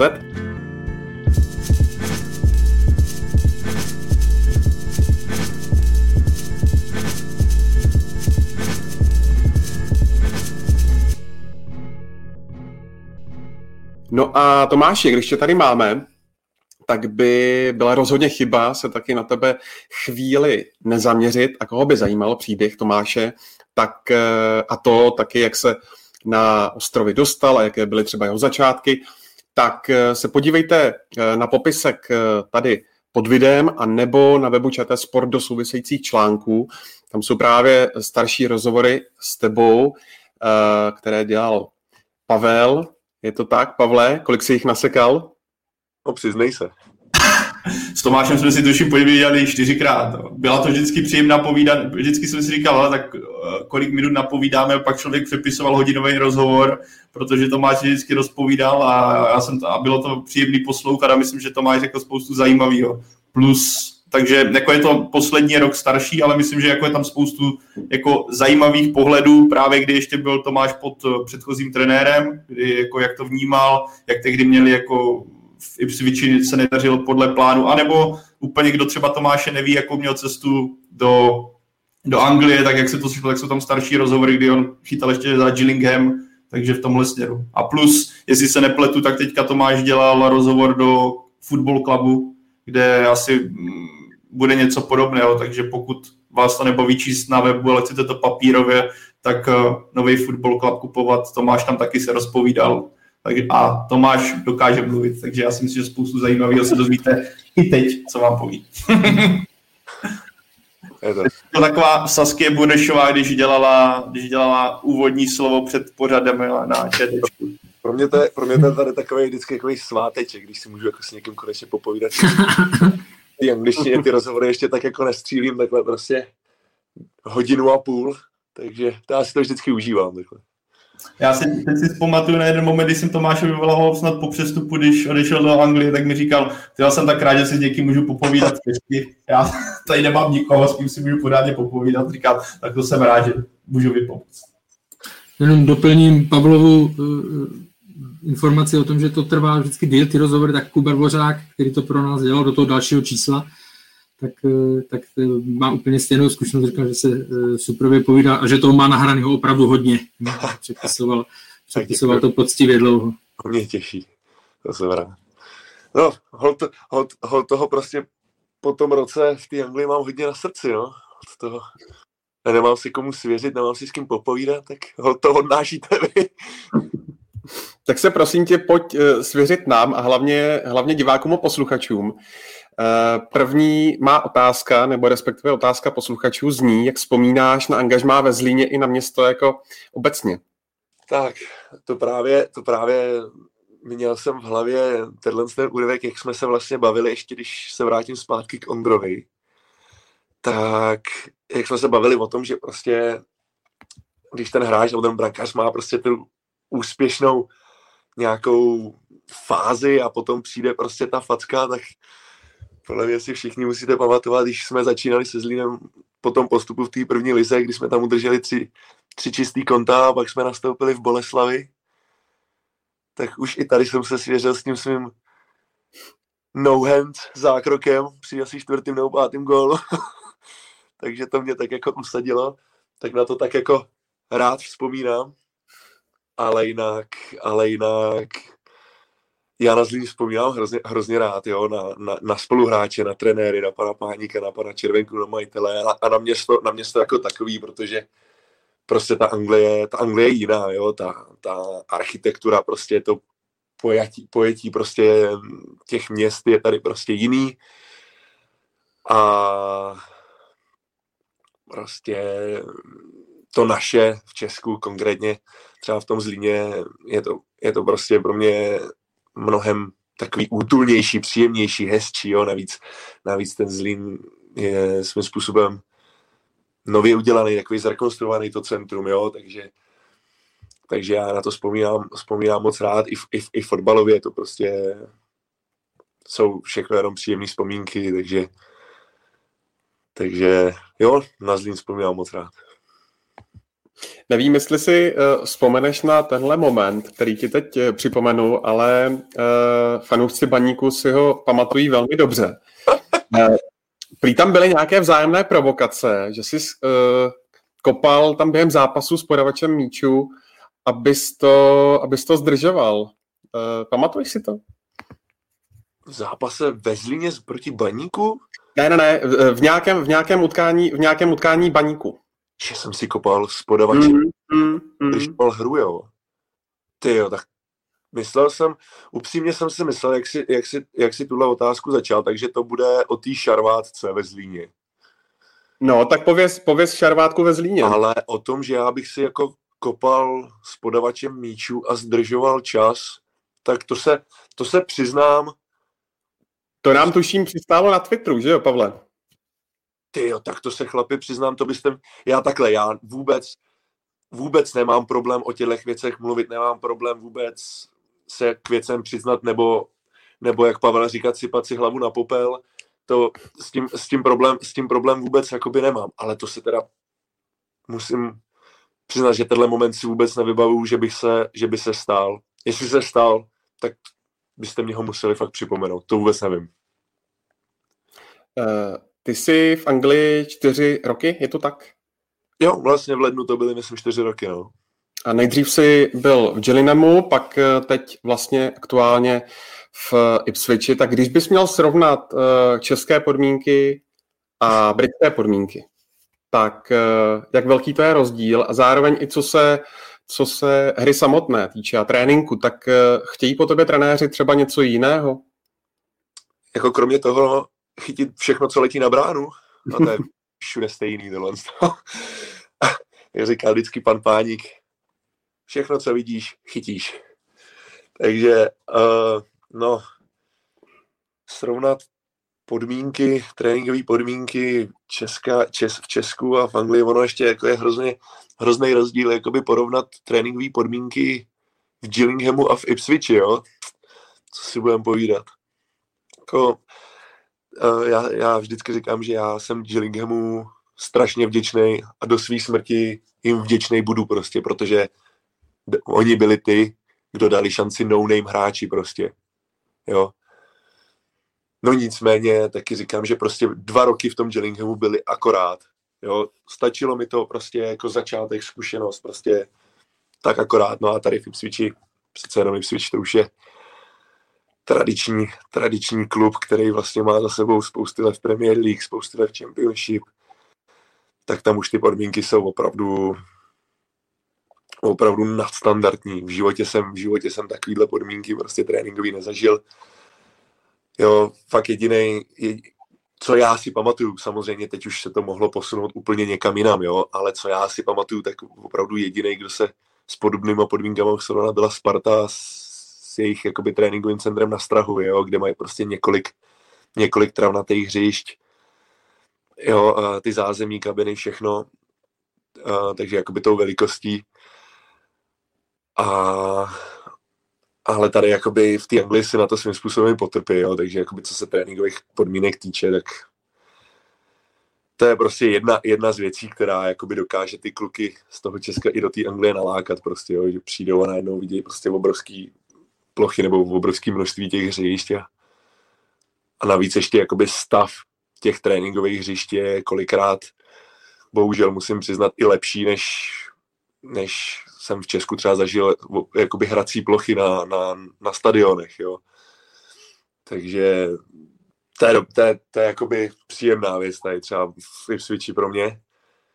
No a co se toho fotbalu týče, to právě bylo, to právě bylo jedno z těch témat právě možná do toho magazínu, nebo kde se mě, kde se mě, právě, kde se mě, kde se mě bylo tazováno, jako abych to porovnal, no já bych jako hrozně, hrozně nerad zněl jako, jako třeba blázen nebo něco. Fakt, fakt těžko, těžko říct, jo. Teď vidíme Slávy, která prostě si dokáže poradit prostě s Lestrem, který bojuje o první čtyřku v Premier League, jo. Teďka jako můj, můj názor, můj osobní názor je takový, nerad bych to, nerad bych to zakřiknul, ale věřím tomu, že se dostane přes Rangers prostě do dalšího kola, jo, takže takže teď já bych mohl říct, hele, jo, jako ta Slávě by byla konkurenceschopná v Premier League. Teď je, teď je jakoby zase otázka, do jaký míry, do jaký míry tam hraje takový to, taková ta euforie a nadšení prostě z té soutěže, jo, kdy, kdy pro, pro, Leicester, pro Leicester to asi nebylo, nechci, fakt, fakt nechci znít jako blázen nebo jako, jako někdo, kdo nemá respekt nebo úctu, jo, ale třeba že pro Leicester to nebyla taková výzva jako další zápas proti Arsenálu třeba. Jo, když to tak, tak to je, tak to je. Ale absolutně, absolutně to nechci, nechci schazovat a ty Slávy normálně přeju, ať, ten, ať tu Evropskou ligu vyhraje. A Leicester si můžou za to, že pak o nich psali prostě, že je převálcovala Slávě. Za, naprosto si to zasloužili. Jo, ale zase jakoby na druhou stranu, fakt když to, když to srovnám, jako rozhodně český fotbal je stoprocentně mnohem taktičtější. Jo, je tam mnohem, mnohem větší důraz na taktiku. Jo. Já když si vzpomenu na, na naše přípravy a tohleto, kolikrát nebralo ani konce, jo, a, bere a, a jakoby klade se důraz na ty detaily, což v té Anglii zas je takový stručnější a prostě jde se, jde, jde se hrát. No nicméně, jakoby ten fotbal tady taky má jakoby svůj úroveň. Možná, možná, možná je trošku možná je trochu běhavější, fyzicky náročnější. V Česku, v Česku možná drobátko fotbalovější může být, ale říkám, to by se zase museli rozdělit ty soutěže. Já nevím, první polovina nebo první třetina prostě České ligy by byla konkurenceschopná třeba v té Premier League, jo, nebo v té druhé polovině Premier League možná. Fakt těžko říct, mě já nerad tohle to srovnávám, protože někdo si může myslet, že s ním jako blázen. A už, už po několikátý říkám, že sám moc, moc, moc rád bych viděl naživo prostě srovnání nějakého takového zápasu, kdy opravdu, já nevím, no, někdo mě říká, že prostě druhá polovina České ligy by byla konkurenceschopná v Championship třeba, nebo tak něco, tak já bych si pak, říkám, rád bych viděl třeba srovnání takový Karviný, Brno, Zlín s týmama, jako jsou, já nevím, Blackburn, Derby, Watford, Swansea a takovýhle, jo. Takže sám, sám bych chtěl tohle srovnání vidět. Fakt je to takový těžký říct, no. Toho se asi nedočkáme. No.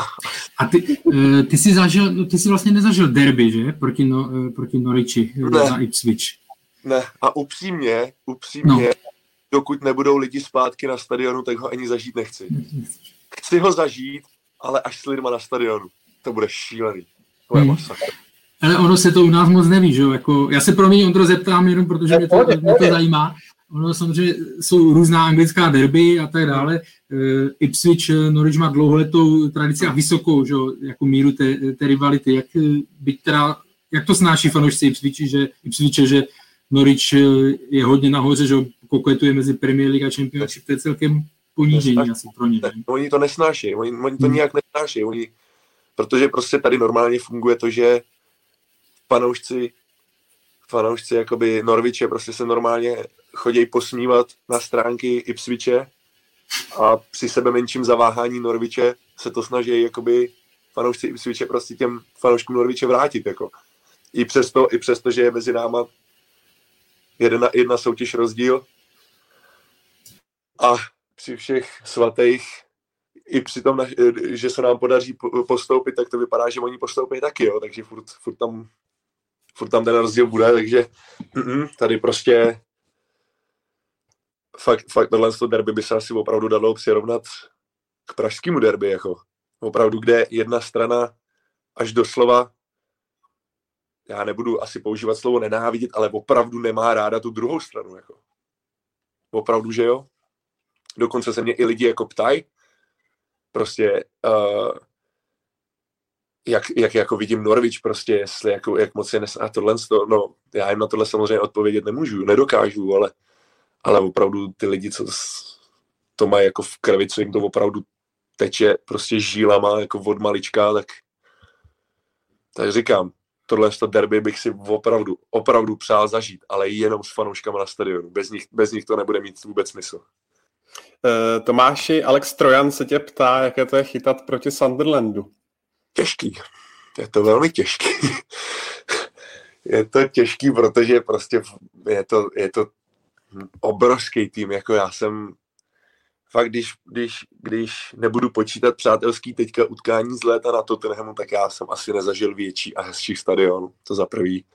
A za druhý furt je to tým, který má obrovskou historii a velikost, jako kor teďka, kor teďka uh, je koupil ten nový mladý francouzský majitel, tak mají strašnou formu.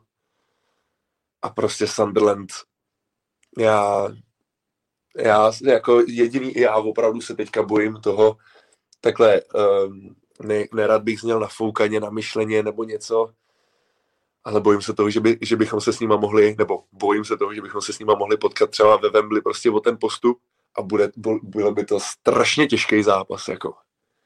Jo, prostě to je furt, i přesto, i přesto, že už několikátou sezónu, já nevím, třetí, čtvrtou sezónu hrajou prostě jenom League One, tak pořád je to klub, kam, kam ty kluci chtějí jít, jako. Jo, pořád je to prostě klub, který, který má ambice se vrátit do Premier League, jo, takže takže na jednu stranu je to obrovský zážitek, co se toho zázemí a toho obrovského stadionu týče, ale zároveň je to těžký zážitek, pokud proti ním musíte stát na tom hřišti. Pak jako můžu... mají spoustu kvalitních hráčů, jo. Hmm. Takže... Ondro, můžu mít ještě jeden dotaz? No, neptej se a ptej se.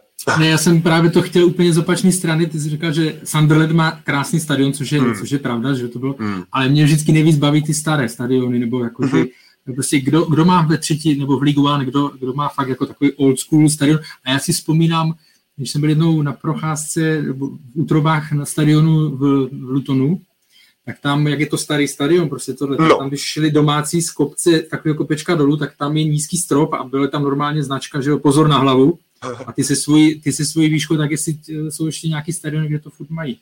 No, pamatuju si, pamatuju si, protože jsme na Lutonu hráli a pamatuju si, že vstup jakoby pro hráče, když přijede autobus, tak vstup pro hráče je taky. A je tam obrovská cedule, takže já jsem tam musel jít tak jako skronce. Pamatuju si tohle a jako opravdu stadion Lutonu je, je stařičky. Hmm. To, je, to je velká pravda. Ale upřímně, jakoby nevím, jaký jsou specifika tvýho klasického old school anglického stadionu, ale troufám si říct, že právě zrovna ten náš by mohl jakoby splňovat mm. podmínky, protože, protože je to klasický prostě čtverec, klasický prostě čtyři stejný tribuny, vysoký a je, jakoby má, má taky svůj věk, jo, jinak prostě teďka v poslední době už týmy jakoby dávají ty svý stadiony dokupy, třeba Wimbledon, vím, že měl takový ten svůj klasický malý několika tisícový stadionek, ale teď ho zrekonstruovali. Celkem se těším, až tam pojedeme, jak to tam vypadá. No ale pak tam jsou nevím, stadiony jako třeba Brentford, jo.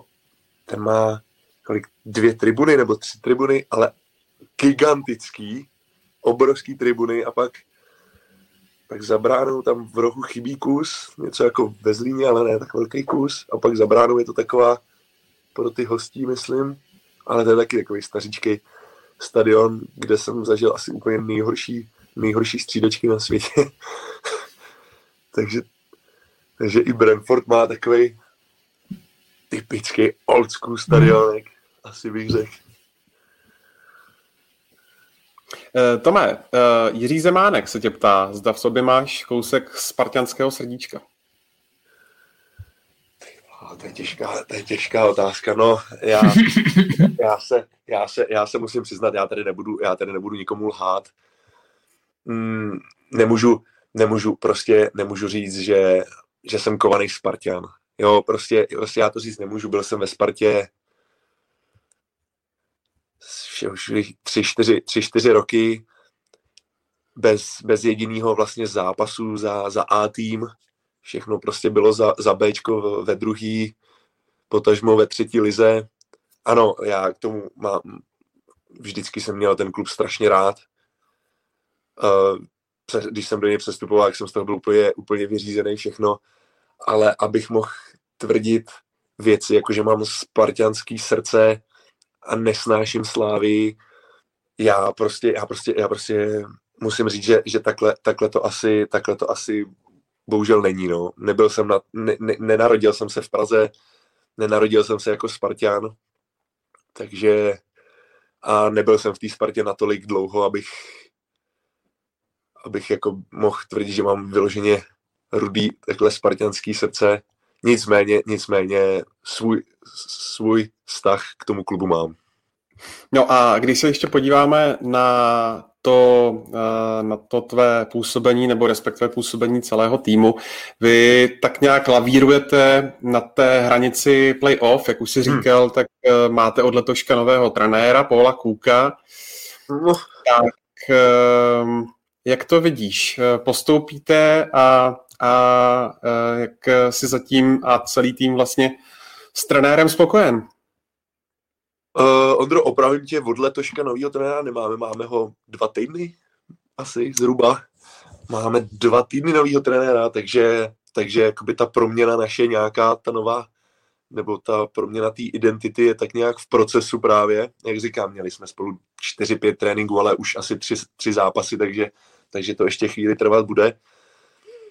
Ale nicméně jakoby cítím prostě, že opravdu ten chlap vzal kýbl pozitivní energie a pomalu nám to prostě leje na ty palice. Jo?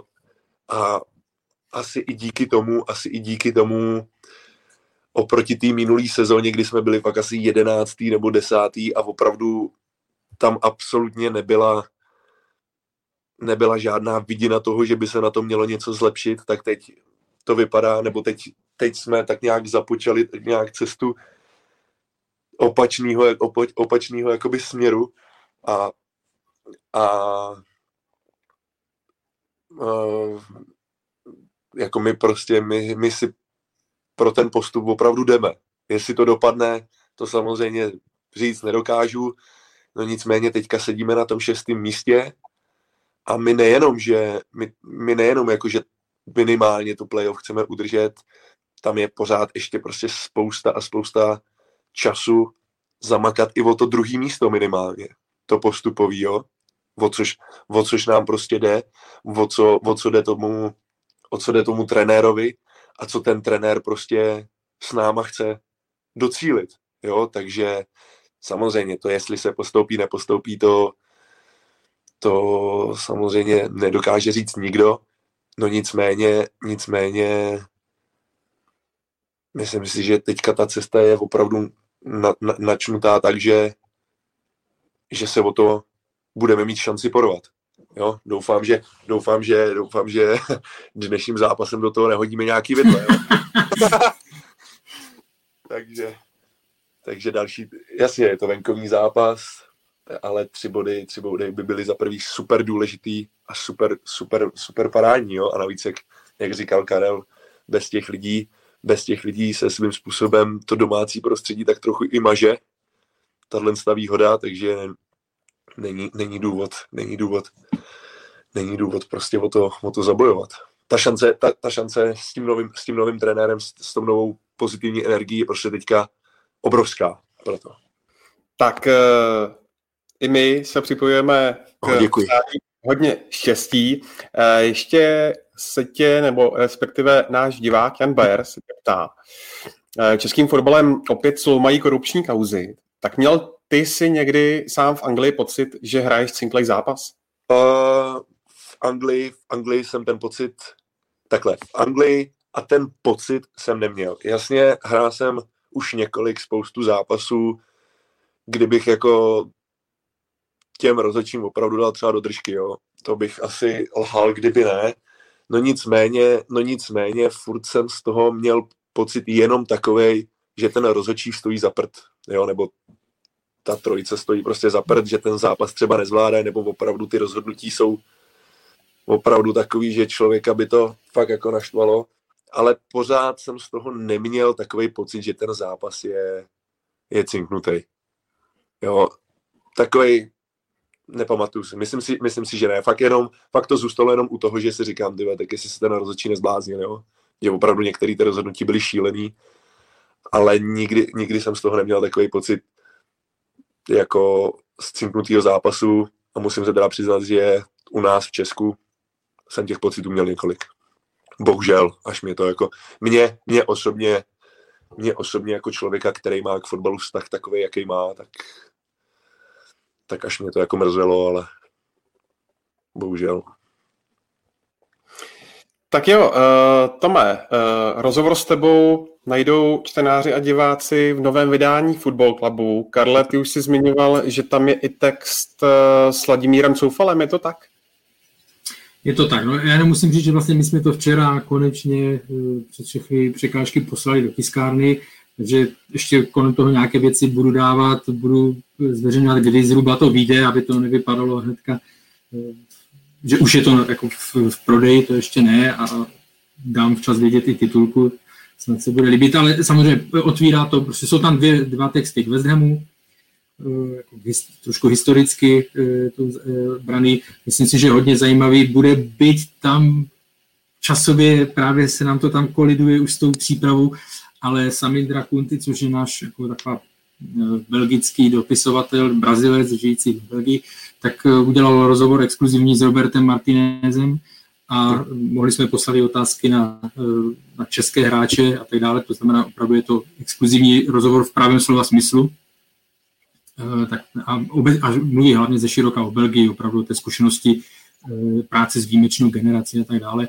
No a jako co musím, co musím říct, že věřím, že se bude fakt líbit, to je text, který jsme převzali, eh, já jsem možná už o tom minule mluvil z, z Blizzard, The Blizzard, jmenuje se to Calcio Storico, je to eh, reportáž Luise eh, Milese, který pro nás napsal text o no, Kaiserovi, fotbalista, který nikdy nenastoupil profesionálnímu zápasu, že, který jenom vlastně furt se vymlouval a tak dále, tak mhm. strávil rok s hráči tady toho Calcia Storica, což je nejbrutálnější odnož fotbalu, hraje se to jenom ve Florencii a je to teda fantastický, eh, fantasticky napsaný text, ale i, do, i opravdu jako do, eh, s obecnými informacemi o historii Florencie a tak dále. Jo. Takže to si myslím, že a máme k tomu i krásné fotky, tak to si myslím, že se bude líbit, že to je takový ten typický text typický, řekněme, pro, pro fotbal club. Takže doufám, že se to bude líbit. Ale budu, určitě dám vědět potom. A je tam samozřejmě rozhovor s Tomášem, to je v sekci, v sekci Anglie, jo, a dám pak samozřejmě na sociálních sítích pojedeme nějakou uh, kampaň a věřím, že se to bude, že se to bude líbit. A vy máte i novou tiskárnu, ne? Tak bude lepší papír? Mysleli jsme, ne, nevím, nevím, já neznám techniku, to jsem nezařizoval já, doufám, že to vyleze z tiskárny tak, jak do posud to, eh, to vždycky mělo vylez, tak věřím, že, věřím, že jo, ale spíš mě mrzí, že se to všechno tak nakomplikovalo, že vycházíme asi o týden později, než bychom měli, což mě mrzí, ale tak nějak se k tomu musíme, jak se s tím musíme uh, popasovat, no, ale věřím, věřím, že to bude, že to bude dobrý, uh, dobrý číslo povedení. Určitě, těšíme se a ještě to má jeden dotaz na tebe od Davida Fábryho. Zda si viděl nebo sleduješ nějaké seriály či filmy s fotbalovou tématikou, třeba na Netflixu ty dvě série Sunderlandu nebo, já už se nebo na... dokument kanál Anelkovi. Já už, se na to, já už se na to budu muset fakt podívat. Já, já vím, že tam je pár, pár střihů i se mnou, když jsem ještě chytával za dělingem, ale já už se na to fakt musím podívat. Už se mě na to ptá hrozných lidí. Já už se na to, já se na to pak musím podívat. Ale jinak samozřejmě, samozřejmě jsem viděl ten klíčový, ten, ten největší a nejdůležitější jako je okresní přebor, jo. Jako, bez toho samozřejmě bychom se tady vůbec nemuseli ani bavit.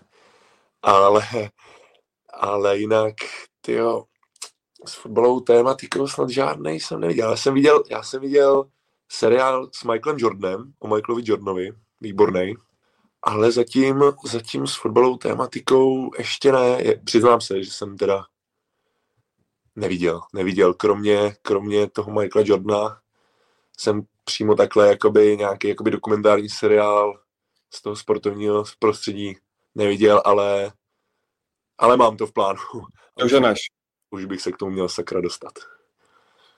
A vlastně teď mě napadá, jak Scarlett mluvil o Calcio Story, když úplně odbočíme, jak jsme tady mluvili o seriálech, tak kdo si chce předtím, než si přečte článek o Calcio Storico, přečít, eh, podívat se, co to vlastně je, tak na Netflixu, když už to tady bylo vykopnutý, je právě jeden díl o Calcio Storico, jak to vypadá, tak pokud si to někdo chce podívat, jak ten fotbal nebo ta hra vypadá, a potom si to přečíst, ať má jako kontextuálně, ať chápe, o co tam jde, tak ať si pustí tohle. Já myslím, že to hodně, hodně zajímavé, musím uznat, že mi to hodně bavilo sledovat ty týky, jak se tam řežou, ale tak to už každý, každý nejdřív, nejdřív, ať si to přečtou a pak ať se podívají na video. Tak, tak.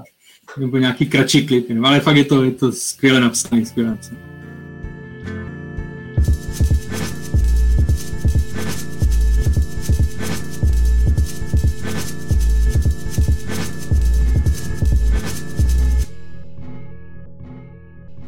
Tak jo, eh, pojďme si dát na závěr ještě takové eh, kratší téma ohledně příbramy, kde se eh, udály v posledních dnech a hodinách výrazné změny, protože skončil Pavel Horvát a mě zajímá, Pavle, zda ti ten jeho konec vlastně v souvislosti s tím, když vidíš, jak příbram hraje, tak jestli ti to vlastně dává smysl, jestli to příbramy pomůže.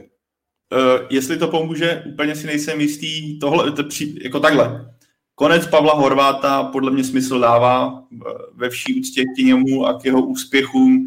tak v poslední době to ze strany přípravy bylo velký špatný. Když se podíváme jenom na poslední čtyři zápasy, kdy máte skore 1-15 a příbram čeká na výhru někdy od půlky prosince a přijde mi, že i ten, že tam je výraz, byla výrazná stagnace, ale tady musíme zmínit i to, že tohle mně přijde, že už není ani o trenérovi, ale jako o stavbě celého kádru, kdy dle mého příbram má rozhodně nejslabší tým v první lize a úplně si nejsem ani jistý, že ten kádr je stavěný jako na první ligu. Pro mě je to v současnosti spíš druholigový celek, který je v první lize a myslím si, že taky to podle toho dopadne, ať už tam přijde, nebo ať by tam přišel kdokoliv, tomu, kdo tam přišel, se ještě dostaneme. Ale zároveň se se trošku snažilo zjistit pár informací k tomu a vedle výsledků už to údajně ani nefungovalo jako v kabině a celkově ten elán z toho příchodu Pavla Horváta už opomenul nebo zmizel, kdy starší, pan Starka starší vlastně Pavla Horváta už očekával nebo chtěl, aby skončil mnohem dřív.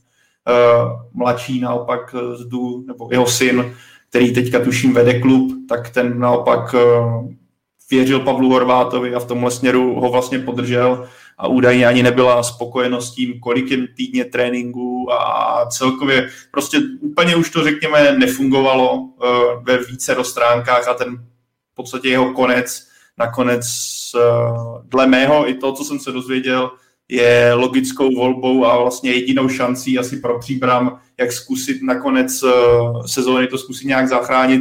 Víš, co teďka mluvil Tomáš o tom, když uh, ve Ipswichi proběhla změna trenéra, kdy tam přišel najednou Elán, nějaká jako nová euforie, nový nový, nový pocit v podstatě člověka, který do té doby byl mimo klub, nezažil ty týdny strádání, tak možná tenhle nový pohled příbram může nakopnout, ale upřímně, když se podívám na to, Eh, kdy najednou často se tady bavíme o tom, jak je obrana nebo jak vlastně úspěch týmu pramení z toho, aby fungovala defenziva, že se, že se to staví od obrany. A příbram se teďka snaží zachránit soutěž s tím, kdy v brance stojí golman, který doposud chytal ČFL. Nic proti ním, nic proti těm klukům, ale nemají tu zkušenost, že a víme o tom, jak je boj o záchranu strašně strašně pekelná práce, jak je to náročný psychicky, jak je to spíš boj než nějaký krasofotbal. A máte, v, najednou musíte na tyhle zápasy stavět kluka, který doposud, na stopera, který hrál do posud třetí ligu, brankáře, který hrál třetí ligu, jen to vypovídá o tom, jaká je nouze v příbrami a myslím, že proto pro nového trenéra Valachoviče to bude v podstatě nesplnitelná mise. Uh, Karle, uh když se podíváš zpětně vlastně na Pavla Horváta, tak on tady to byla jeho první eh, prvoligová zkušenost, protože předtím trénoval vlastně doma Žlice Sokolov, eh, dělal asistenta v Plzni, nebo vlastně i eh, plzeňské Bčko vedl, tak myslíš, že to vlastně bylo trošku moc, moc her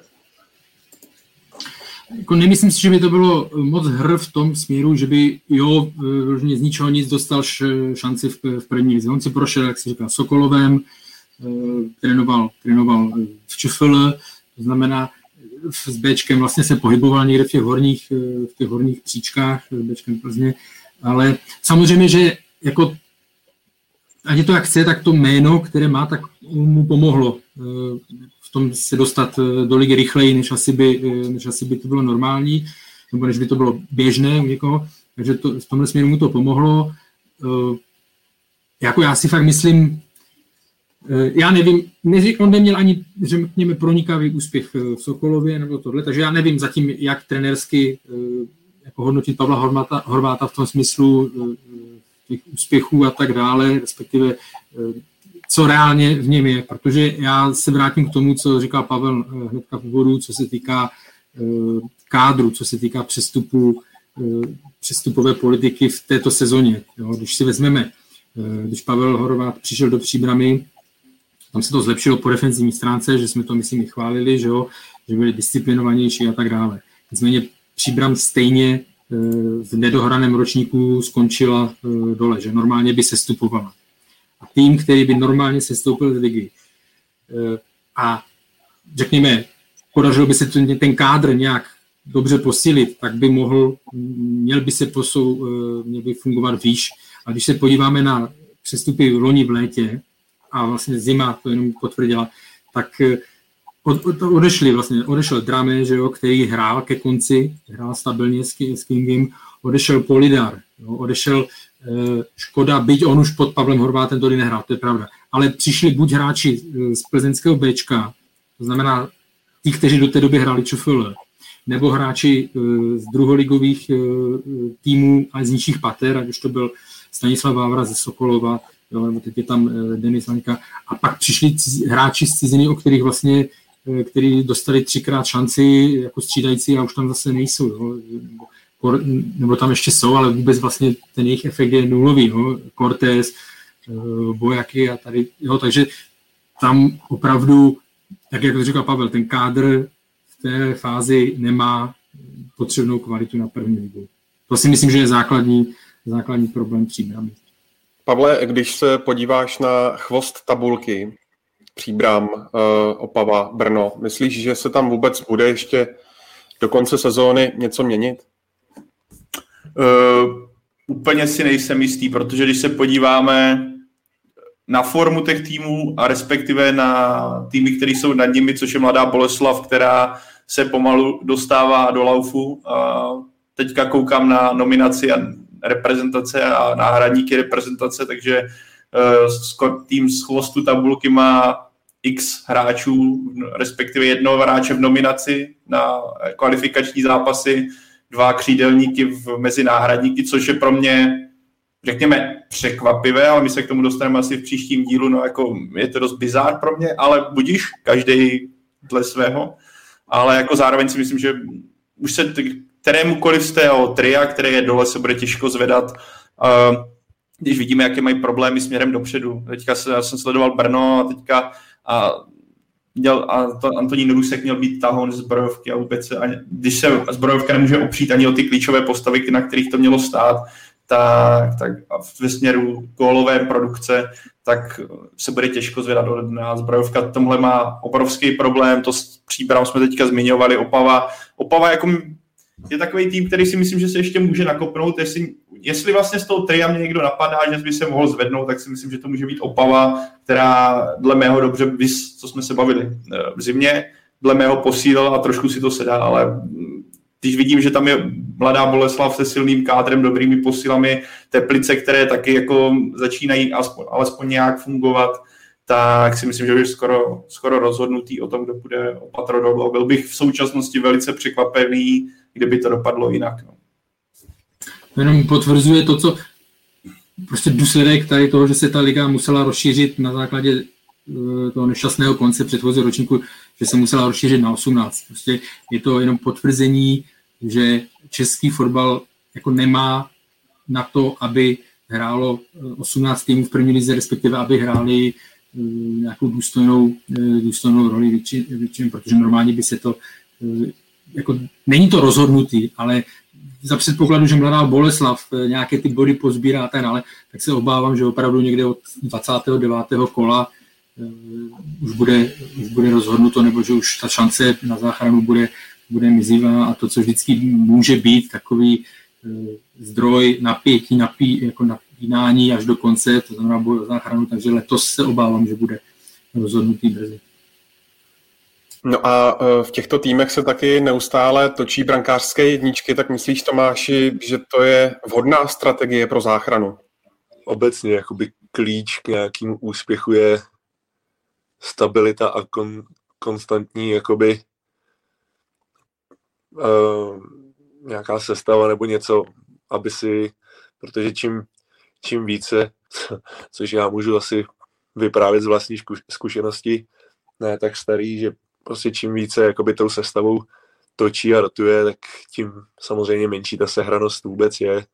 Takže hm, asi by tam měly být nějaký stabilní, stabilní věci. Prostě myslím si, že Golman by měl být asi asi jeden z nich. Samozřejmě, samozřejmě otázka, z jakých, z jakých důvodů se ty golmani točej, pokud je to z důvodu výkonnostního nebo, nebo opravdu ten golman působí ne, ne, nepůsobí prostě pozitivně, tak jakože opravdu na žaveně, pokud má prostě ten jeho, ta jeho řeč těla prostě vypovídá o tom, že, že opravdu potřebuje pauzu, tak myslím si, že pokud jakoby to není třeba z těchto důvodů, tak asi, asi vyměnit brankáře z toho důvodu, že no, uvidíme, třeba si něco změní, to si myslím, že není úplně šťastný krok, protože přece jenom Golman, Golman jakoby maximálně může udržet to čistý konto, jo, ale ty góly, ty góly musí připravit a střílet jiný, že jo, a,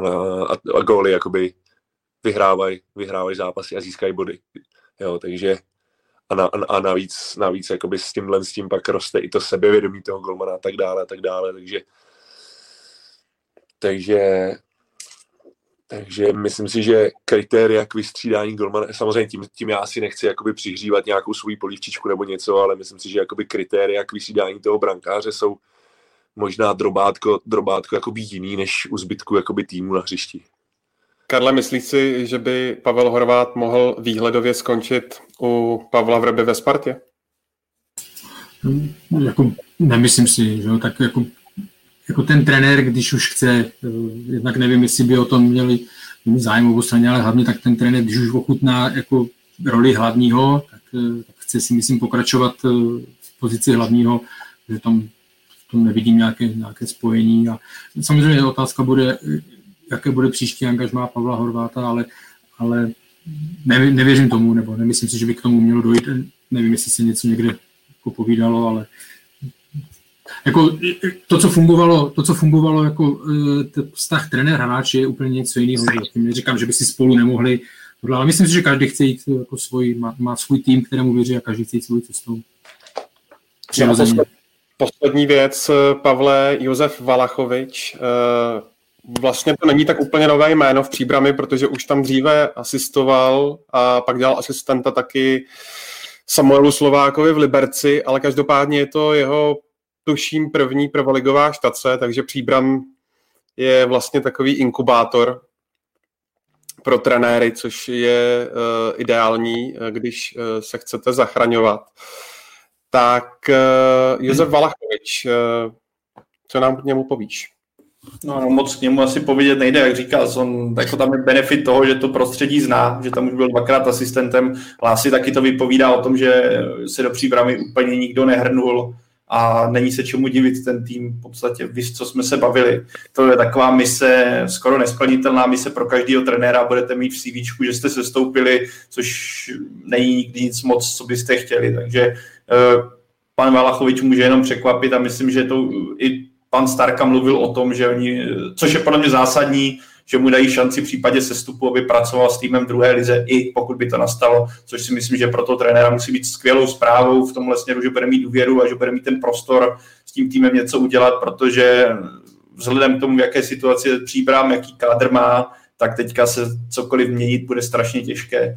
Mm, protože ano, když přijdete do dobrého týmu jako nový trenér a vlijete do něj ten elán, tak můžete naskočit, ale prostě přijde nový trenér, donesete elán, ale ten tým prostě nemá na to, aby naskočil, i když mu to třeba něco přinese, no nevěřím to úplně moc. Jinak Tomáš nám teďka dal takovou jako uh, pro diváky si můžu dělat představu, jak to vypadá, když hráč čeká před zápasem na hotelu, jak vypadá hotel. Ve Fleet, Fleet, Fleetwood, Fleetwood, Fleetwood, no, tak. vypadá to jako hotelový pokoj, ale už, se mě, už jste se mě začali vybíjet, tak jsem si to musel zapnout na to. Fleetwood Mac. Tak jo, tak eh, my ti, Tomáši, eh, hlavně moc děkujeme za dnešní účast a držíme moc eh, palce večer právě v utkání s Fleetwoodem. Já strašně moc děkuji za tohle pozvání, bylo to fakt jako příjemný zpestření. Super, moc děkuji. Doufám, že se dostal do laufu před večerním výkonem. No, fantastickou mám, mám fantastickou náladu. Takže, takže si zkus zase vsadit, ale jestli to... tak opatrně, to opatrně, opatrně. tak, tak, já jsem si, na Tomáše jsem vsadil, když jsme se domluvali, říkám, hele, Tome, dneska na vás sadím, tak doufám, že mě vychytáš nulu, vychytal. Tak hele, teďka jsme Tomáše dostali do, roz, rozmluvili jsme ho, aby na obranu dokázal s ní komunikovat v plné formě, takže já věřím, že dneska bude zase nula, no, takže dvojka doufám. Udělám proto, udělám proto samozřejmě maximum. Tak jo, uh, Tome, Karle a Pavle, moc krát díky za vaše analýzy a postřehy. Díky za pozvání, Ondro. Taky děkuji za pozvání, super. Ondro, děkuji, Ondro, děkujeme, bylo to opět krásné. S váma taky, kluci. Já vás ještě pozvu na eh, dvě webové adresy. Tou první je čtsport.cz, tou druhou je footballclub.cz. Uh, pak vás pozvu k vysílání ČT Sport, protože tenhle týden toho uh, Česká televize dává z fotbalu skutečně hodně. Uh, ve středu dva fotbaly, Sparta, Paris Saint-Germain, pak pohár Sparta Baník, ve čtvrtek Slávia s Rangers, předtím ještě druhá liga Žižkov, tuším, že s Prostějovem, v pátek Ježíš Maria, co tam je? Koleslav hraje s Pardubicemi předehrávku, takže je toho hodně. Do té doby se mějte fajn a hlavně se mějte fajn do příštího pondělí, kdy se opět uvidíme. A najdete nás na klasických platformách a adresách, na YouTube, na Spotify, Apple podcastech a tak dále a tak dále. A hlavně se opatrujte. Tak ahoj.